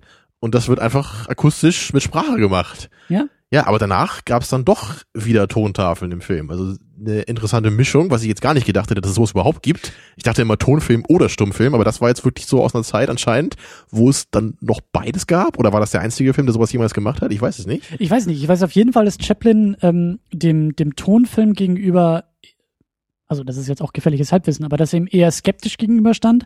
Auf jeden Fall wollte er nicht, dass der Tramp spricht. Er wollte dem Tramp keine Stimme verleihen, weil er wusste, dass dann aus dieser Figur etwas, etwas kaputt geht. Ja, aber er singt einmal am Ende, ne? Das, er singt am Ende, das ist halt aber auch nur Gibberish, also das ist nur, nur Quatsch, was er da singt. Ähm, war, war das auch nicht eine andere Sprache oder was? Nee, war nee, das nee, einfach nee, nur irgendwie Gebrabbel oder? Ich glaube, das war Gebrabbel und, und äh, ich weiß, dass er das beim großen Diktator halt äh, sozusagen benutzt hat, wenn er Deutsch gesprochen hat. dann hat er auch irgend so ein, irgend so ein Quatsch, glaube ich, da irgendwie. Ach, daher wurde das bei. Die Hard dann, glaube ich, äh, das ist eine Hommage, glaube ich, dann, ne? Alles, ja. Mach schnell. ja, das, das funktioniert ja doch einigermaßen. Aber äh, auch ganz wichtig, es sind halt Geräusche auch drin. Und, und ich weiß, Chaplin wurde zu der Zeit wirklich ähm, auch von seinen Produzenten durchaus unter Druck gesetzt, weil die Industrie halt tatsächlich langsam dem, dem Tonfilm sich genähert hat. Und es gab Tonfilme. Und natürlich Chaplin als großer Star seiner Zeit, äh, da wurde auch erwartet, dass der einen Tonfilm macht. Und wie gesagt, er hat sich eben dagegen gestellt, hat dann aber diesen Kompromiss ähm, genommen. Und ich finde das halt wirklich, ich finde das grandios, was er da macht. Also Geräusche sind dabei. Ähm, es gibt auch so einen Moment, wo, wo, wo der Tramp irgendwie, ich glaube, er sitzt da noch im, im, im äh, Büro von einem Gefängniswärter oder so und da ist dann irgendwie so eine Dame mit einem Hund und sein Magen fängt an zu grummeln und das hören wir. Und das fand ich halt so, so beeindruckend, dass auf einmal, also ich kenne nicht viele Filme von Chaplin, aber es fühlte sich in dem Moment tatsächlich auch so an, als ob so eine neue Dimension hinzukommt, weil der Tramp auf einmal in seinem Slapstick-Humor auf Geräusche reagiert.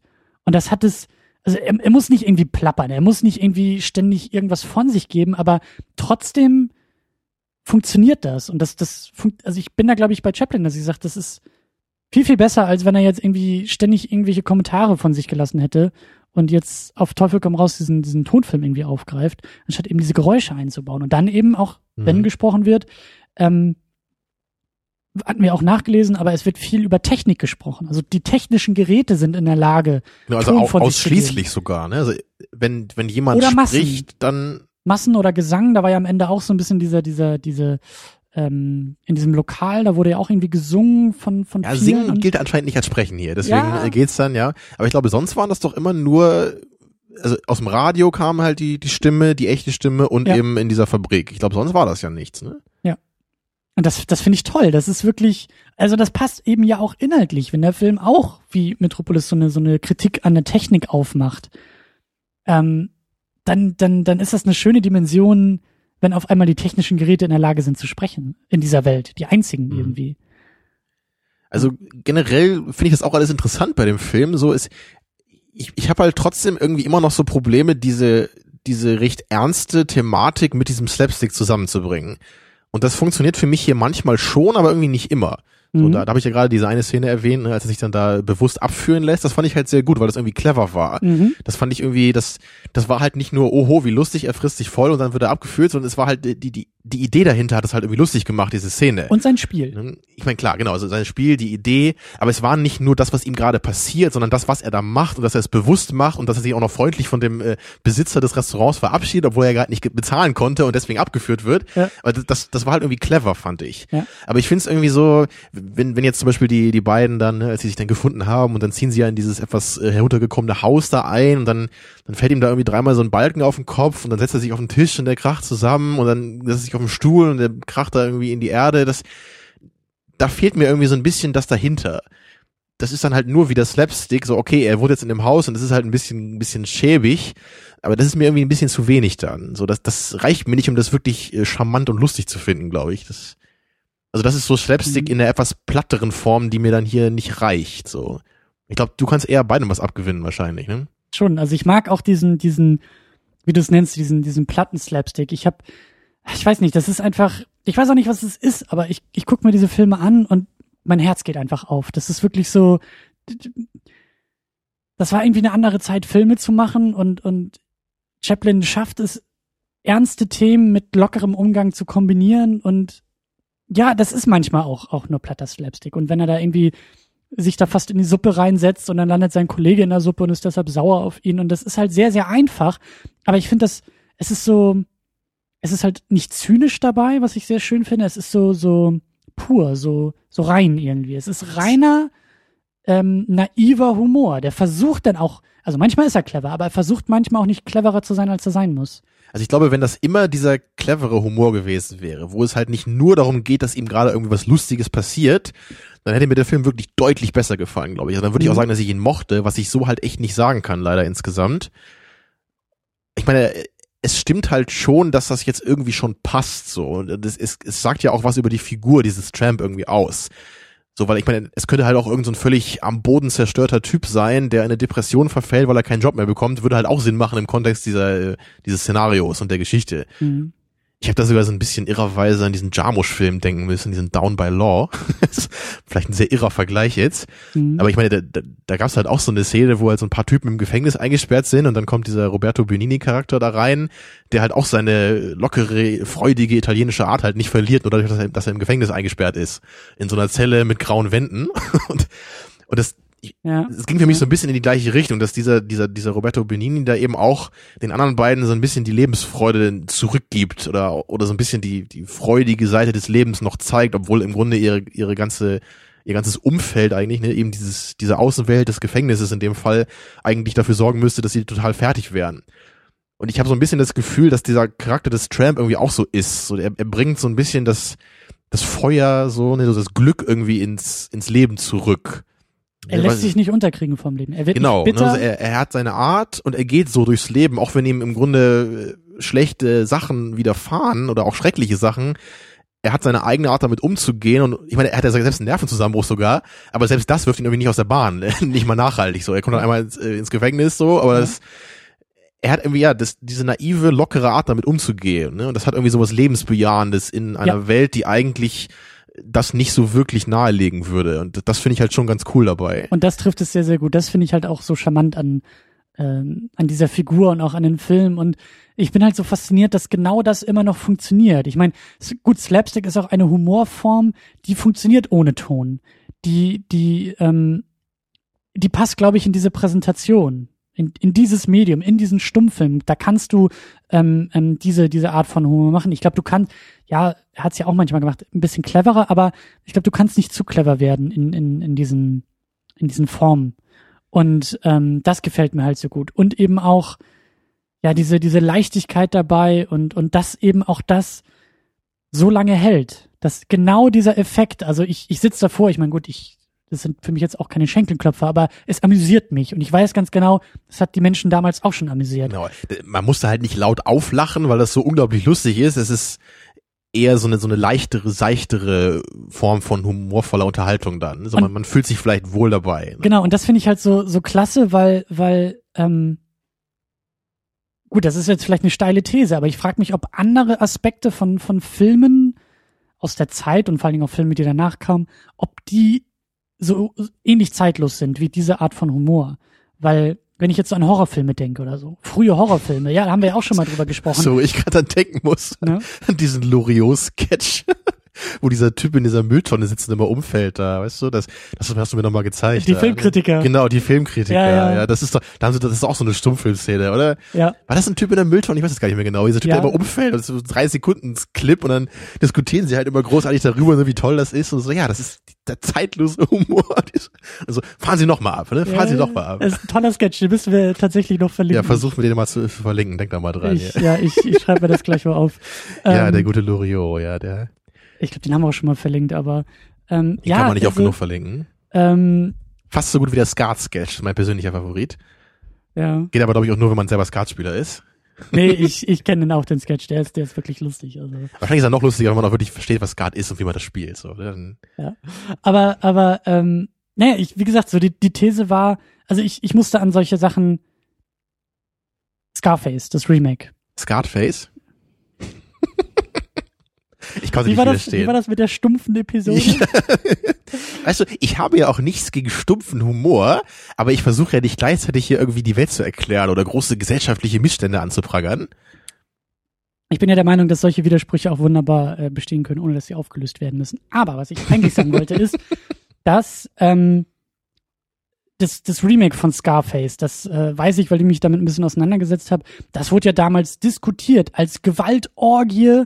Das wäre ja fast irgendwie noch mit einem Rating von, mit einem Rating X auf äh, Also Index. Ja, mehr so, also das ist eigentlich eher das Rating für Pornografie und darf eigentlich fast gar nicht gezeigt werden in den USA und Brian De Palma war da ja sehr, sehr ähm, wie soll man sagen, aufgeregt drüber und diese Szene mit der Kettensäge äh, wurde da auch ein bisschen umgeschnitten. Und also, wenn man hatten Sie da mehr von gedreht eigentlich, von dieser Kettensägen-Szene, oder wurde das von vornherein dann schon wieder verworfen? Das weiß ich gar nicht so genau, aber es, es, es wurde auf jeden Fall entschärft. Ich weiß nicht, ob es jetzt sozusagen im vorauseilenden Gehorsam entschärft wurde oder, aber worauf ich eben will, hinaus will, ist, wenn man sich die Szene mal anguckt, aus heutiger Sicht ist die Ja, extrem ja. harmlos, weil du Klar. eigentlich gar nichts Du siehst. siehst halt nur, wie ein bisschen Blut ins Gesicht Ja, spritzt dabei. Der Rest ja. bleibt suggestiv irgendwie im Offscreen. Aber, Finde ich auch so schade bei der Szene. Ich habe mich da mal darauf gefreut, dass jetzt das große Gemetzel losgeht da in der Küche. aber genau das meine ich halt. Weißt du, das war so ein, so ein Effekt. Ich meine, gut, der ist heutzutage immer noch sehr spannend und intens, aber der ist halt überhaupt nicht mehr schockierend.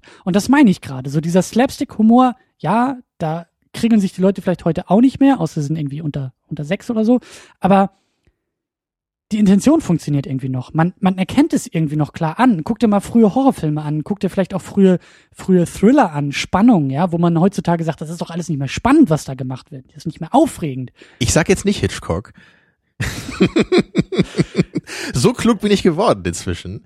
Aber ist, Ja. aber du weißt, was ich meine, so. Und da frage ich mich halt, ist, ist das Ja, vielleicht. ich sag halt doch Hitchcock. Es muss halt sein. Das das ist halt auch mein Problem dabei. Ne? Ja? Ich sehe halt auch genau das, was du gerade beschrieben hast. Das ist mein Gefühl zu Hitchcock. So, ich finde es halt nicht die Bohnen spannend, was ich da sehe, aber ich sehe halt irgendwie trotzdem, dass es irgendwie funktioniert, was da gemacht wird.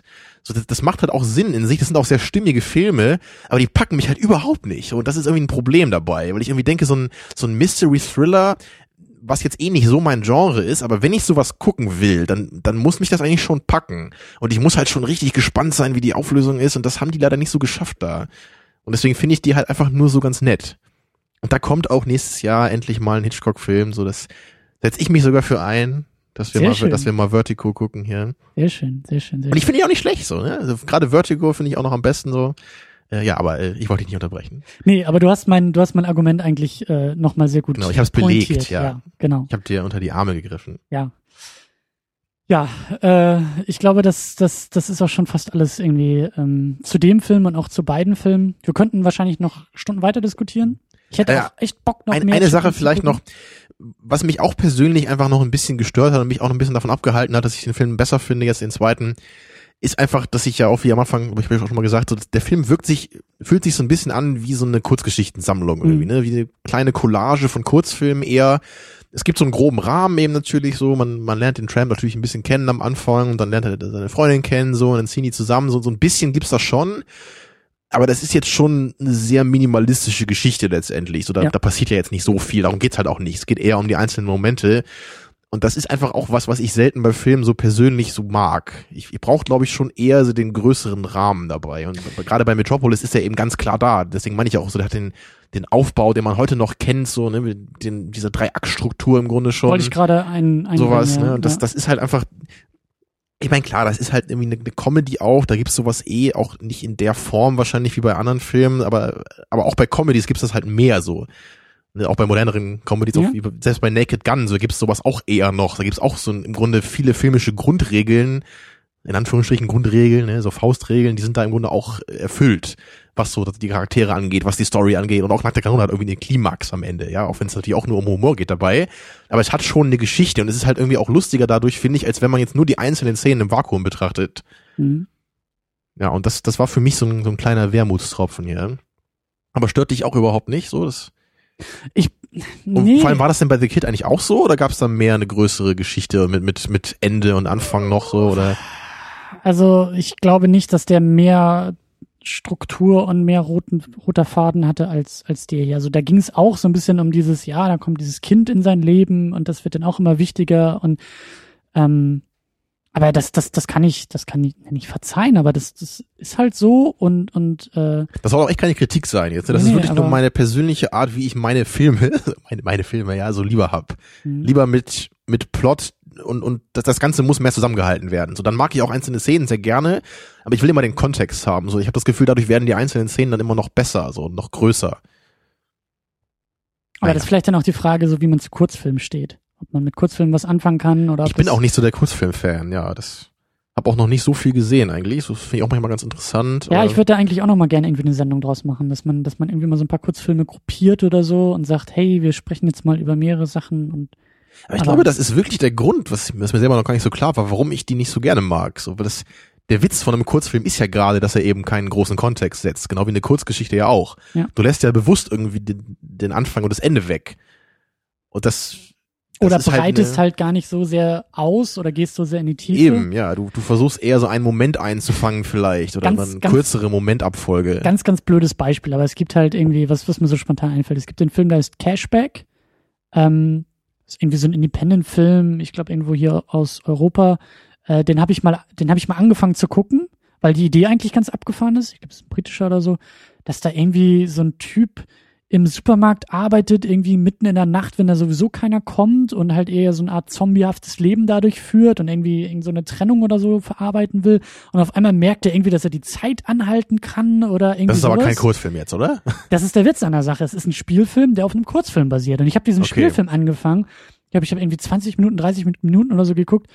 Und das mache ich normalerweise eigentlich nicht. Aber ich habe den echt abgebrochen, weil ich gemerkt habe, der ist so komisch und so, so, der fühlt sich so in die Länge gezogen an und irgendwie, irgendwie gibt er mir gar nichts. Und dann habe ich mir den Kurzfilm angeguckt, habe gesagt, ja, perfekt. Als Kurzfilm funktioniert das wunderbar. In dieser langen Fassung ist das aber viel zu gestreckt und viel zu, das passt irgendwie nicht auf die Form. Das ist, der macht zu wenig mit dieser, mit dieser äh, witzigen Idee aus dem Kurzfilm so. Und ähm, das fand ich halt nur faszinierend. Ne? So, du musst natürlich auch wissen, klar, wenn du in die Langform gehst, musst du auch wissen, was du da tust. Ja, ja. Und natürlich würde ich auch nicht sagen, dass ich jetzt per se jeden Kurzfilm ablehne. So, es ist halt nur was, was mir oft da, da schwer fällt. So, Mhm. wenn eben der Kontext, auch wenn er bewusst nicht gesetzt wird, vermisse ich ihn irgendwie. So. Mhm. Mhm. Ja, aber ich habe auf jeden Fall auch mal Lust, ich würde mir gerne nochmal hier in einer Episode mal ein paar Kurzfilme angucken. Ja. Dann, dann mal schauen, ob es da doch welche gibt, die mir ganz gut gefallen. Ja. Ich habe also einen, ich weiß nicht, ob man das Kurzfilm nennen kann, aber ich habe mal so einen Anime-Film gesehen, dessen Titel ich jetzt auch vergessen habe. Aber das war eher so ein Anthology-Film, so, also wo so drei einzelne kleinere Filme drin waren und, und der letzte davon war, glaube ich, eine Viertelstunde oder so. Und das war so eine ganz cool gezeichnete Dystopie. Das ist, ich mache jetzt ein großes Mysterium, ich kann mich echt an den Namen nicht mehr erinnern, leider. Das ist ein bisschen schade. Die einzigen Anime-Kurzfilme, die ich kenne, sind die Matrix-Dinger, Ach so, ja. auch teilweise Anime sind. Stimmt, aber die waren, die konnte ich aber auch, ja, da hast du natürlich wieder doch den größeren Kontext, weil du irgendwie, weil das in einer Welt spielt, die du kennst. Und Ja. dann kannst du es eher dann ein, einsortieren. Ja. Ich versuche nochmal den Titel dieses, dieses Films rauszufinden und dann kann ich, kann ich dir den nochmal schicken und dann kannst du ihn in die Beschreibung des Podcasts stecken, damit ich nicht so um den heißen Brei rumgeredet habe. Oder du kommentierst auf der Seite www. Wie der Pöbel oder was? ja, wie der Pöbel, ja. ja. Aber der Film war auch ganz okay. Also die mittlere Geschichte war ein bisschen komisch, aber die ersten beiden waren ziemlich cool. Vor allem die letzte, weil das echt nur, nur eine Viertelstunde war und es war so eine, nur in zwei Sätzen, so es war halt so eine, so eine dystopische Vision von so einer Gesellschaft, die irgend so eine Kanone halt baut und die ganze Gesellschaft ist auch nur um diese Kanone herum ausgerichtet. Also es ist halt wirklich so ein Mhm. total dreckig, total düster und abgedreht gezeichnet. Und ich, ich glaube, es geht so um so bewegende Städte. Habe ich das schon mal erzählt hier? Ich weiß gar nicht. Mir habe das Gefühl, ich habe schon mal erzählt, aber vielleicht auch nicht. Nicht, dass ich Kannst du dich nicht daran erinnern? Nee. Gut, hast du nicht zugehört wahrscheinlich. Habe ich Ja. Raphael erzählt, dass der hier war. Ich wollte sagen, hast wahrscheinlich jede Woche bisher erzählt und Nee, aber das, aber das, das war auch so geil, weil du weißt halt auch nie in diesem Kurzfilm, gibt's diese anderen Städte überhaupt? Aber es ist immer so pro- propagandamäßig, ja, wir haben jetzt wieder fünf Treffer erzielt mit unserer riesigen Kanone auf die andere Stadt. Also das kann auch daran liegen, dass ich eh mit Dystopien so viel anfangen kann. Aber das, aber das war genau das auch so. Ich, ich hatte nicht das Gefühl, dass ich noch viel, viel mehr jetzt irgendwie erleben müsste aus diesem Setting. Das hat im Grunde genau den, die Botschaft rübergebracht. So, es ist eher wie so eine, wie so eine Karikatur vielleicht. So, du hast nur dieses eine Bild, aber du verstehst genau, was das sagen soll. Und du brauchst jetzt nicht eine Geschichte, sondern Mhm. diese eine Momentaufnahme reicht dann. Und dieser Kurzfilm ging für mich dann so in diese Richtung. Weil er wenig gemacht hat, aber alles das, was er gemacht hat, genau auf den Punkt war. Tja, aber jetzt reden wir schon über Kurzfilme hier, obwohl wir über Stummfilme reden wollen eigentlich. das dachte ich auch gerade, ja. Aber ja, Chaplin hat auch viele Kurzfilme gemacht. Dann haben wir gleich wieder. Genau, dürfen wir drüber reden, ja. Ja. Ja, ähm, was bleibt uns übrig, außer uns selbst auf die Schultern zu klopfen und zu sagen, was für ein ausgezeichnetes Programm wir diese Woche ausgewählt haben? Also für dich war jetzt ja dann Modern Times der klar bessere Film als Metropolis, Ich oder? wusste es. Du willst mich immer zu diesen, zu diesen, zu diesen äh, Einordnungen überreden. Ich will, ich will nur wissen, welchen Film du lieber geguckt hast oder welchen du relevanter findest oder welchen du von der Analyse her spannender findest. Das sind gleich drei Fragen auf einmal. Jetzt muss ich dieses Überraschungsei auch Ich habe doch nur gesagt. Äh, also mir gefällt, mir persönlich macht Modern Times mehr Spaß. Ja. Weil mein Herz dort aufblühen kann. Ja, ich habe ja kein Herz, deswegen. Du hast die Ich, ich, Herzmaschine. ich wollte gerade ich wollte gerade sagen, ich bräuchte mal so eine Herzmaschine, ja, ja. die mein Herz ersetzen kann. Bei dir sitzt auch so ein kleiner Freder, der immer die Uhr umstellt und die Hebel zieht und drückt und dann pustet das immer aus dir raus und dann, dann läuft die Maschine. Also bei mir ist nicht das Hirn im Hintern, sondern das Herz im Hirn. Mhm. So. Ja, ähm, Modern Times hat mir mehr Spaß gemacht. Ähm, Metropolis macht einen, einen größeren Kontext auf, sagt dabei auch irgendwie mehr. Ähm, Modern Times sagt auch eine Menge aus, was, was ich überraschend fand für die Zeit. Ähm, benutzt natürlich ganz andere. Meinst du, man darf sagen, Mittel? dass Metropolis der historisch relevantere Film ist? Also ich hätte jetzt für die wen oder was? Vermutung, Ist die Frage. ja, Für Hollywood, glaube- für Hollywood ist Modern Ja. Times relevanter. wahrscheinlich, ja, aber ich, ich hätte halt die Vermutung, weil es Metropolis ja wirklich nur einmal gibt. Gut, Modern Times gibt es auch nur einmal, aber es gibt immerhin mehrere Chaplin-Filme, die wahrscheinlich noch eher in diese Richtung gehen. Und ich glaube, Metropolis ist so dieses, dieses irgendwie total unvergleichliche Projekt, auch für damalige Zeiten noch. So das, das fiel so völlig, glaube ich, raus irgendwie. Deswegen habe ich das Gefühl, dass das irgendwie noch noch ikonischer ist dabei. Was nicht Naja. heißen soll, dass Modern Times nicht ikonisch und nicht wichtig ist für die Filmgeschichte. Aber ich habe irgendwie persönlich nur so im Gefühl, dass Metropolis da irgendwie noch so die der größere Hammerschlag war, glaube ich, also im Ja. Nachhinein. So. Ja, das, darauf können wir uns auch also, auch, also vor allem, wenn wir von heute so auf die Geschichte gucken, dann können wir natürlich schon sehen, dass halt gerade in Science-Fiction-Filmen, da sehen wir heutzutage immer noch überall Metropolis-Einflüsse, Hm. aber wir sehen jetzt nicht überall in jeder Comedy äh, Chaplin-Einflüsse. Was jetzt nicht gut oder schlecht sein muss, aber ich Mhm, glaube, das ist schon, Chaplin ist dann doch eher noch so in seiner Zeit geblieben, glaube ich. Steile Thesen hier, ich, ich Ja. sag das jetzt mal so, ich will das auch nicht jetzt irgendwie, da will ich auch meine Hand nicht für ins Feuer legen. Ist nur so mein persönlicher Eindruck, aber kann auch sein, dass ich das falsch äh, sehe. Ja, und dafür kennen wir uns auch beide nicht genug mit der Zeit aus. So, ich glaube, dass das Eben, äh, ja. Aber es gibt einfach so viele ikonische Bilder in Metropolis. Ne? Allein dieser, wir haben gerade diesen, diesen Turm, ne? diese ganze Stadt, wie sie aussieht, ist halt so oft irgendwie kopiert worden oder inspiriert worden, wurden Filme davon. Auch dieser Wissenschaftler und dieses Labor von dem, das ist ja auch das absolute Klischee, ne? So diese, wie er dann eben diesen, diesen, äh, diese Menschmaschine baut und überall so diese, diese Erlenmeyer-Kolben, so, das ist so dieses typische Klischee-Labor, was halt damit Ja. aufkam. Ja. Aber da fällt mir gerade noch eine, eine Sache ein hier zu den Modern Times. Es gab doch diese eine Szene noch, wo er so in diese, auch in diese Maschine gerät und dann so, so durch diese Zahnräder gedrückt wird. Ja. Weil das ist doch auch was, was man irgendwie häufiger mal sieht, irgendwie so in Cartoons oder sowas, ne? So, mein- meinst du, das kommt aus diesem Film? Also, es, es könnte sein, ne? dass, ja. das, dass Modern Times so das zum ersten Mal gemacht hat, dieses ein Mensch wird durch diese Zahnräder gedrückt. Weil das habe ich ja schon, schon öfter mal gesehen irgendwo in wie sagt man, die, die Mühlen der Maschine oder so? Gibt's auch irgendwie so ein Sprichwort. Das kenne ich nicht. Hm, egal. Ich kenne den Mühlen Zahn des der Zeit. Systems oder so? Egal. Egal. Aber ja, das Bild ist auf jeden Fall sehr, sehr wichtig. Und das ist ja auch das, was ich meine, was, was Modern Times ja eben auch ähm, aussagt und auch zeigt und auch eben diese Drogenthematik und eben auch diese Armutsthematik und so. Das ist ja, da, da steckt schon ja auch noch was drin. Da ist zwar auch platter Slapstick, aber auch mehr. Willst du echt Drogenthematik sagen? Willst du so weit gehen, nur weil Ja, in einer Szene halt ja. kurz mal Drogen nimmt? Ja, ich weiß nicht, also ich weiß nicht, ich, ich kenne den historischen Kontext, filmhistorischen Kontext nicht so gut. Aber ich glaube nicht, dass das eine Sache war, die A, äh, in jedem zweiten Hollywood-Film irgendwie verhandelt wurde. Und selbst wenn, hat Hollywood das irgendwann verlernt, weil heutzutage oder, oder auch 70er, 80er, 90er, da war das alles ja ganz, ganz anders. Da konntest du ja nicht einfach so irgendwelche, irgendwelche Drogenszenen zeigen.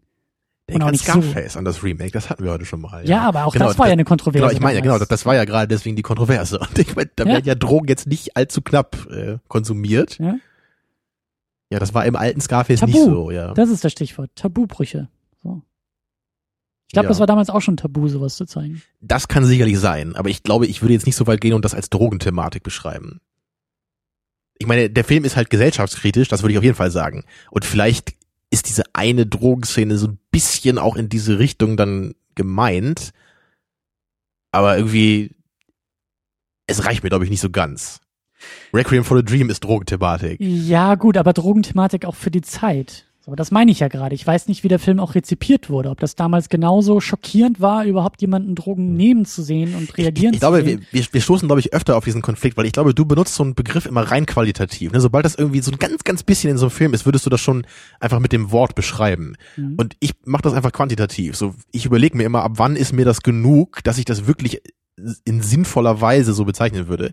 Wahrscheinlich reden wir da eher aneinander vorbei. Weil du würdest ja wahrscheinlich nicht behaupten, dass das jetzt irgendwie eine tiefer gehende Auseinandersetzung mit dem. eine tragende Säule des Films. Ja, ohne diese Szene würde alles andere in sich zusammenfallen. genau, Ja, dann hätten wir das auch geklärt. ja. Äh, es hat Ja, Spaß was- gemacht. Ja, wa- was hast du denn jetzt von Stummfilmen gehalten? Willst du jetzt morgen noch einen gucken oder nie wieder einen? Oder wie, wie stehst du jetzt dazu? Ähm, Morgen vielleicht nicht unbedingt, aber übermorgen kann ich schon wieder reingucken. Wenn es wieder ein Chaplin Mhm. wäre, dann wäre ich sofort dabei. Ja, wenn es bloß Ähm, kein Chaplin ist, wäre ich auch dabei. Dann, Nochmal Metropolis wahrscheinlich. Du könntest morgen nochmal Metropolis gucken. ich sollte, glaube ich, erstmal nochmal M gucken, damit mir einfällt, dass es kein Stummfilm ist. So. Du solltest auch äh, die Reise zum Mond gucken. Nee, aber ich, den werde ich auf jeden Fall auch nochmal gucken. Aber ich weiß ganz klar, was bei mir als nächstes auf der Stummfilm-Watchlist steht und das ist dieser ganz alte Nosferatu. Mhm. Ne? Oder auch hier die, die, die, ähm, wie hieß er denn? Ähm, Dr. Caligari? Genau, den will ich auch sehen. Der ist, glaube ich, auch, ein- ich glaube, der ist 70 Minuten lang oder so, ne? Dieser Mhm. eine Film da. Ist nicht, nicht so lang, das kriegt man, glaube ich, mal hin, das mal zu gucken. Ja, würde ich. Ja, aber da gibt's schon ein paar, die ich auf jeden Fall sehen will. Ich glaube, es gibt auch, gibt auch diese ganzen alten Klassiker, ich weiß gar nicht, sind das alles Stummfilme noch. Auch so die ersten Verfilmungen so von Frankenstein und, und Dr. Jekyll und Mr. Hyde und so. Ich, Stimmt, ja. ich weiß gar nicht, ob die noch aus der Stummfilmzeit sind oder auch so in den 30ern dann waren. Müssen wir mal ja, gucken. ja, Dracula und sowas, glaube ich auch. So diese Monsterfilme kamen noch auf. Das war zum Beispiel auch bei Citizen Kane irgendwie der, der, der erste Shot da in diesem, in diesem, auf dieses Anwesen. Das weiß ich zum Beispiel, dass der halt sehr, sehr stark an diese Filme erinnert. Stimmt, ne? So Also die, da eigentlich so ein bisschen Dracula, spielt. das Genau. Dracula-Schloss, ja. Genau.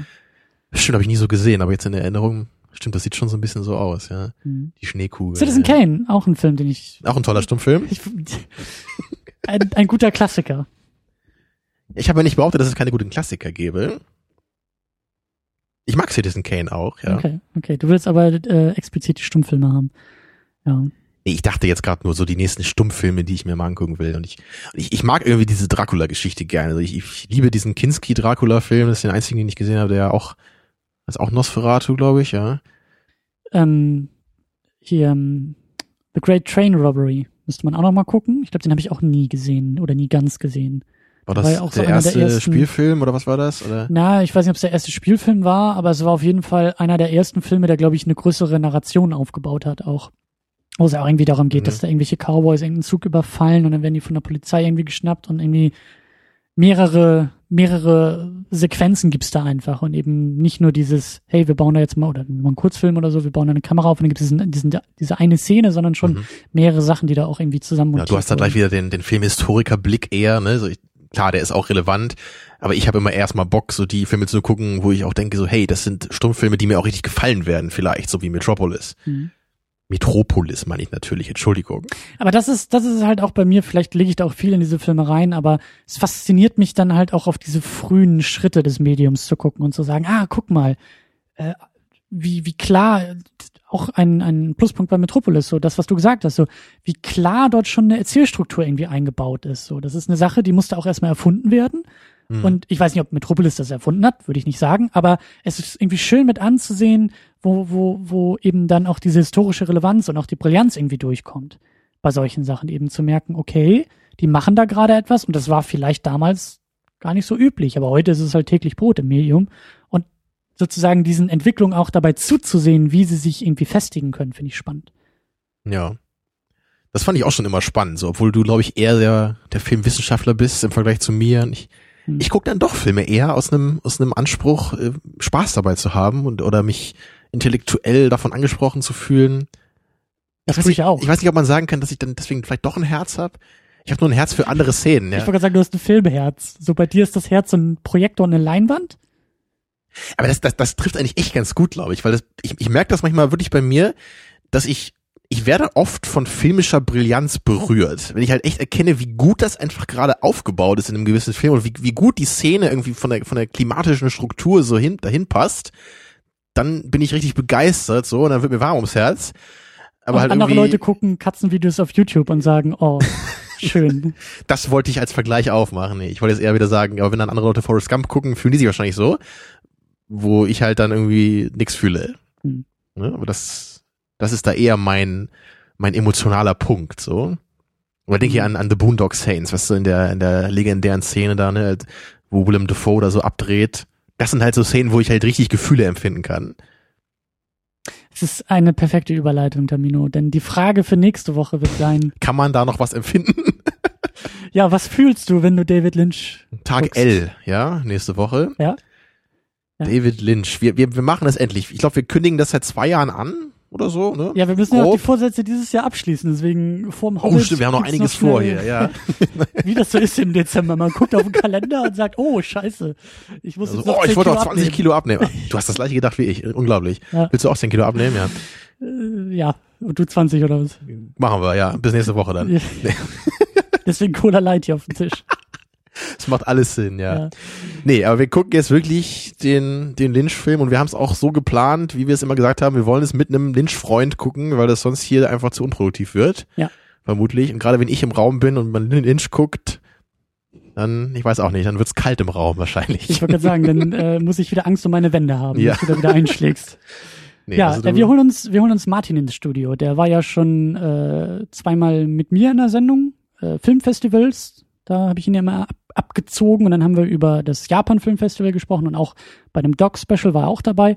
Und jetzt holen wir ihn mal regulär in die Sendung und äh, schauen mit ihm äh, mal Hallen Drive. Da kann man sich natürlich auch wieder drüber streiten und ich bin auch nicht der große Lynch-Kenner, aber ich, ich weiß nicht, ob ich es behaupten darf. Ich habe das Gefühl, das ist der wichtigste Lynch-Film. Aber ich weiß nicht, vielleicht ist es auch Lost Highway, vielleicht ist es Blue Velvet, ich weiß es nicht. Aber das war so, glaube ich, die Phase, wo, wo Lynch sehr, sehr groß wurde und inzwischen ist er ja nicht mehr so aktiv. Hm. Er macht Musikvideos, das weiß ich, für Mobi. Er Genau. macht selber Musik. Und er ist, ist er, er malt auch schon. Bilder, ja, und inzwischen ist er auch, glaube ich, ich glaube, er macht ja auch wieder Twin Peaks jetzt, ne, Stimmt. meine ich gelesen Stimmt, zu haben, stimmt, was ich auch, hab ich auch nie eine Folge von gesehen. Also ich, ich kenne halt ein paar Filme von ihm und Mulholland Drive kenne ich auch. Und ich, ich habe bis jetzt auf jeden Fall das Gefühl, dass das der lynchigste Film ist von ihm. Obwohl möglicherweise, ja, möglicherweise Lost Highway auch äh, dafür in Haben Frage käme. geguckt? Nee, wir haben Blue Velvet geguckt. Und Eraserhead. Genau, ja. Die beiden Den kenn ich ja am besten finde, auch bis jetzt, oder als Mhm. einzigen eigentlich gut finde, Mhm. glaube ich. Und ja, ich meine, vielleicht schaffe ich es noch vorher Lost Highway zu gucken, das wäre vielleicht ganz gut, dann habe ich ein bisschen noch die komplettere Sicht. Naja, aber ich, ich bin gespannt, also ich, ich habe damals ja wirklich, als ich vor vier Jahren oder so mal Holland Drive gesehen habe, das war, das war wirklich so ein Film, das war auch mein erster Lynch-Film und danach dachte ich nur, was war das denn gerade? Also ich wusste halt gar nicht, was das war vorher. Ich wusste halt, dass es irgendwas, irgendwas äh, Unkonventionelles ist, Mhm. aber ich wusste halt nicht, dass man da irgendwie jede Szene äh, dreimal analysieren muss, um sich zu überlegen, ob die gerade wirklich passiert ist oder ob das nur irgendwie der Traum von jemandem ist, der gerade von jemandem träumt. So, Und äh, geträumt wird von jemand anders und genau, ja. Und, und ich, ich habe danach wirklich, also da, da war ich sogar danach ein bisschen sprachlos, was mein Rating anging.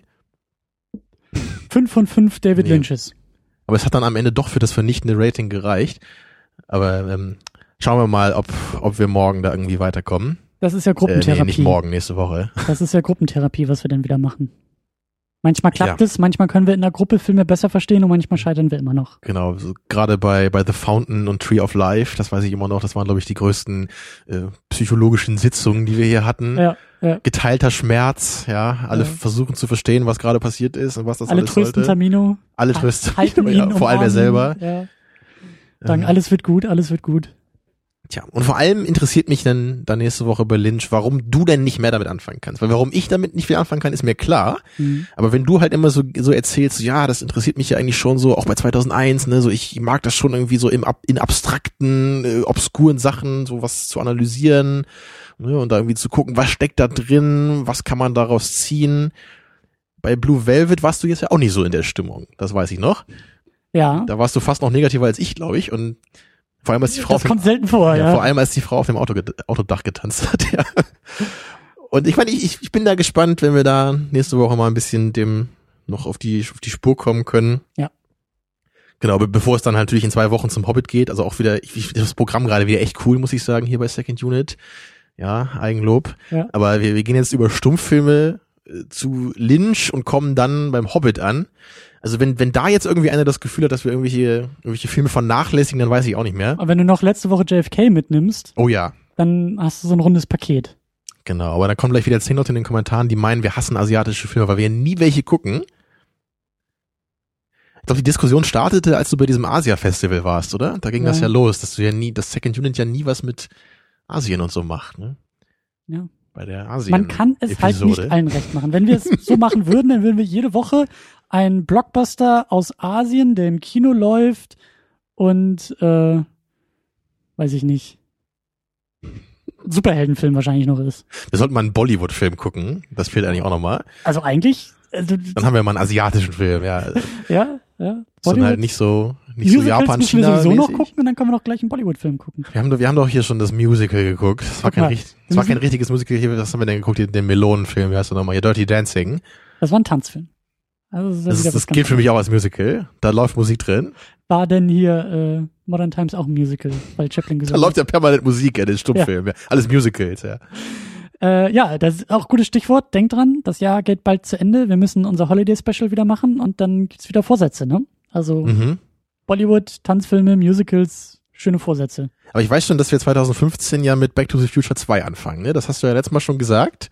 Vor fast einem Jahr jetzt. Ja. Weil dann ist es ja 2015 jetzt. Und dann, und dann wollen wir die Hoverboards. dann wollen wir gucken hier. ja, So, ja. also so ihr Fabriken da draußen. Ne? Ihr habt noch einen guten Monat Zeit hier, uns ein Hoverboard herzustellen, sonst gibt's Ärger. Ja. Ne? so sieht's aus. Ja, ach, ich Zur. Not würde ich mich auch mit so einem DeLorean zufrieden geben, der seine Räder einklappen kann. Zur Not. Ja, aber lieber hätte ich so ein rosa Hoverboard. Okay. So, ich gibt's noch irgendwelche letzten Worte zu sagen? drauf. Äh, nee. Sollen wir auch stumm ausklingen, weil wir stumm angefangen haben, oder? Hm. Bisschen unhöflich, oder?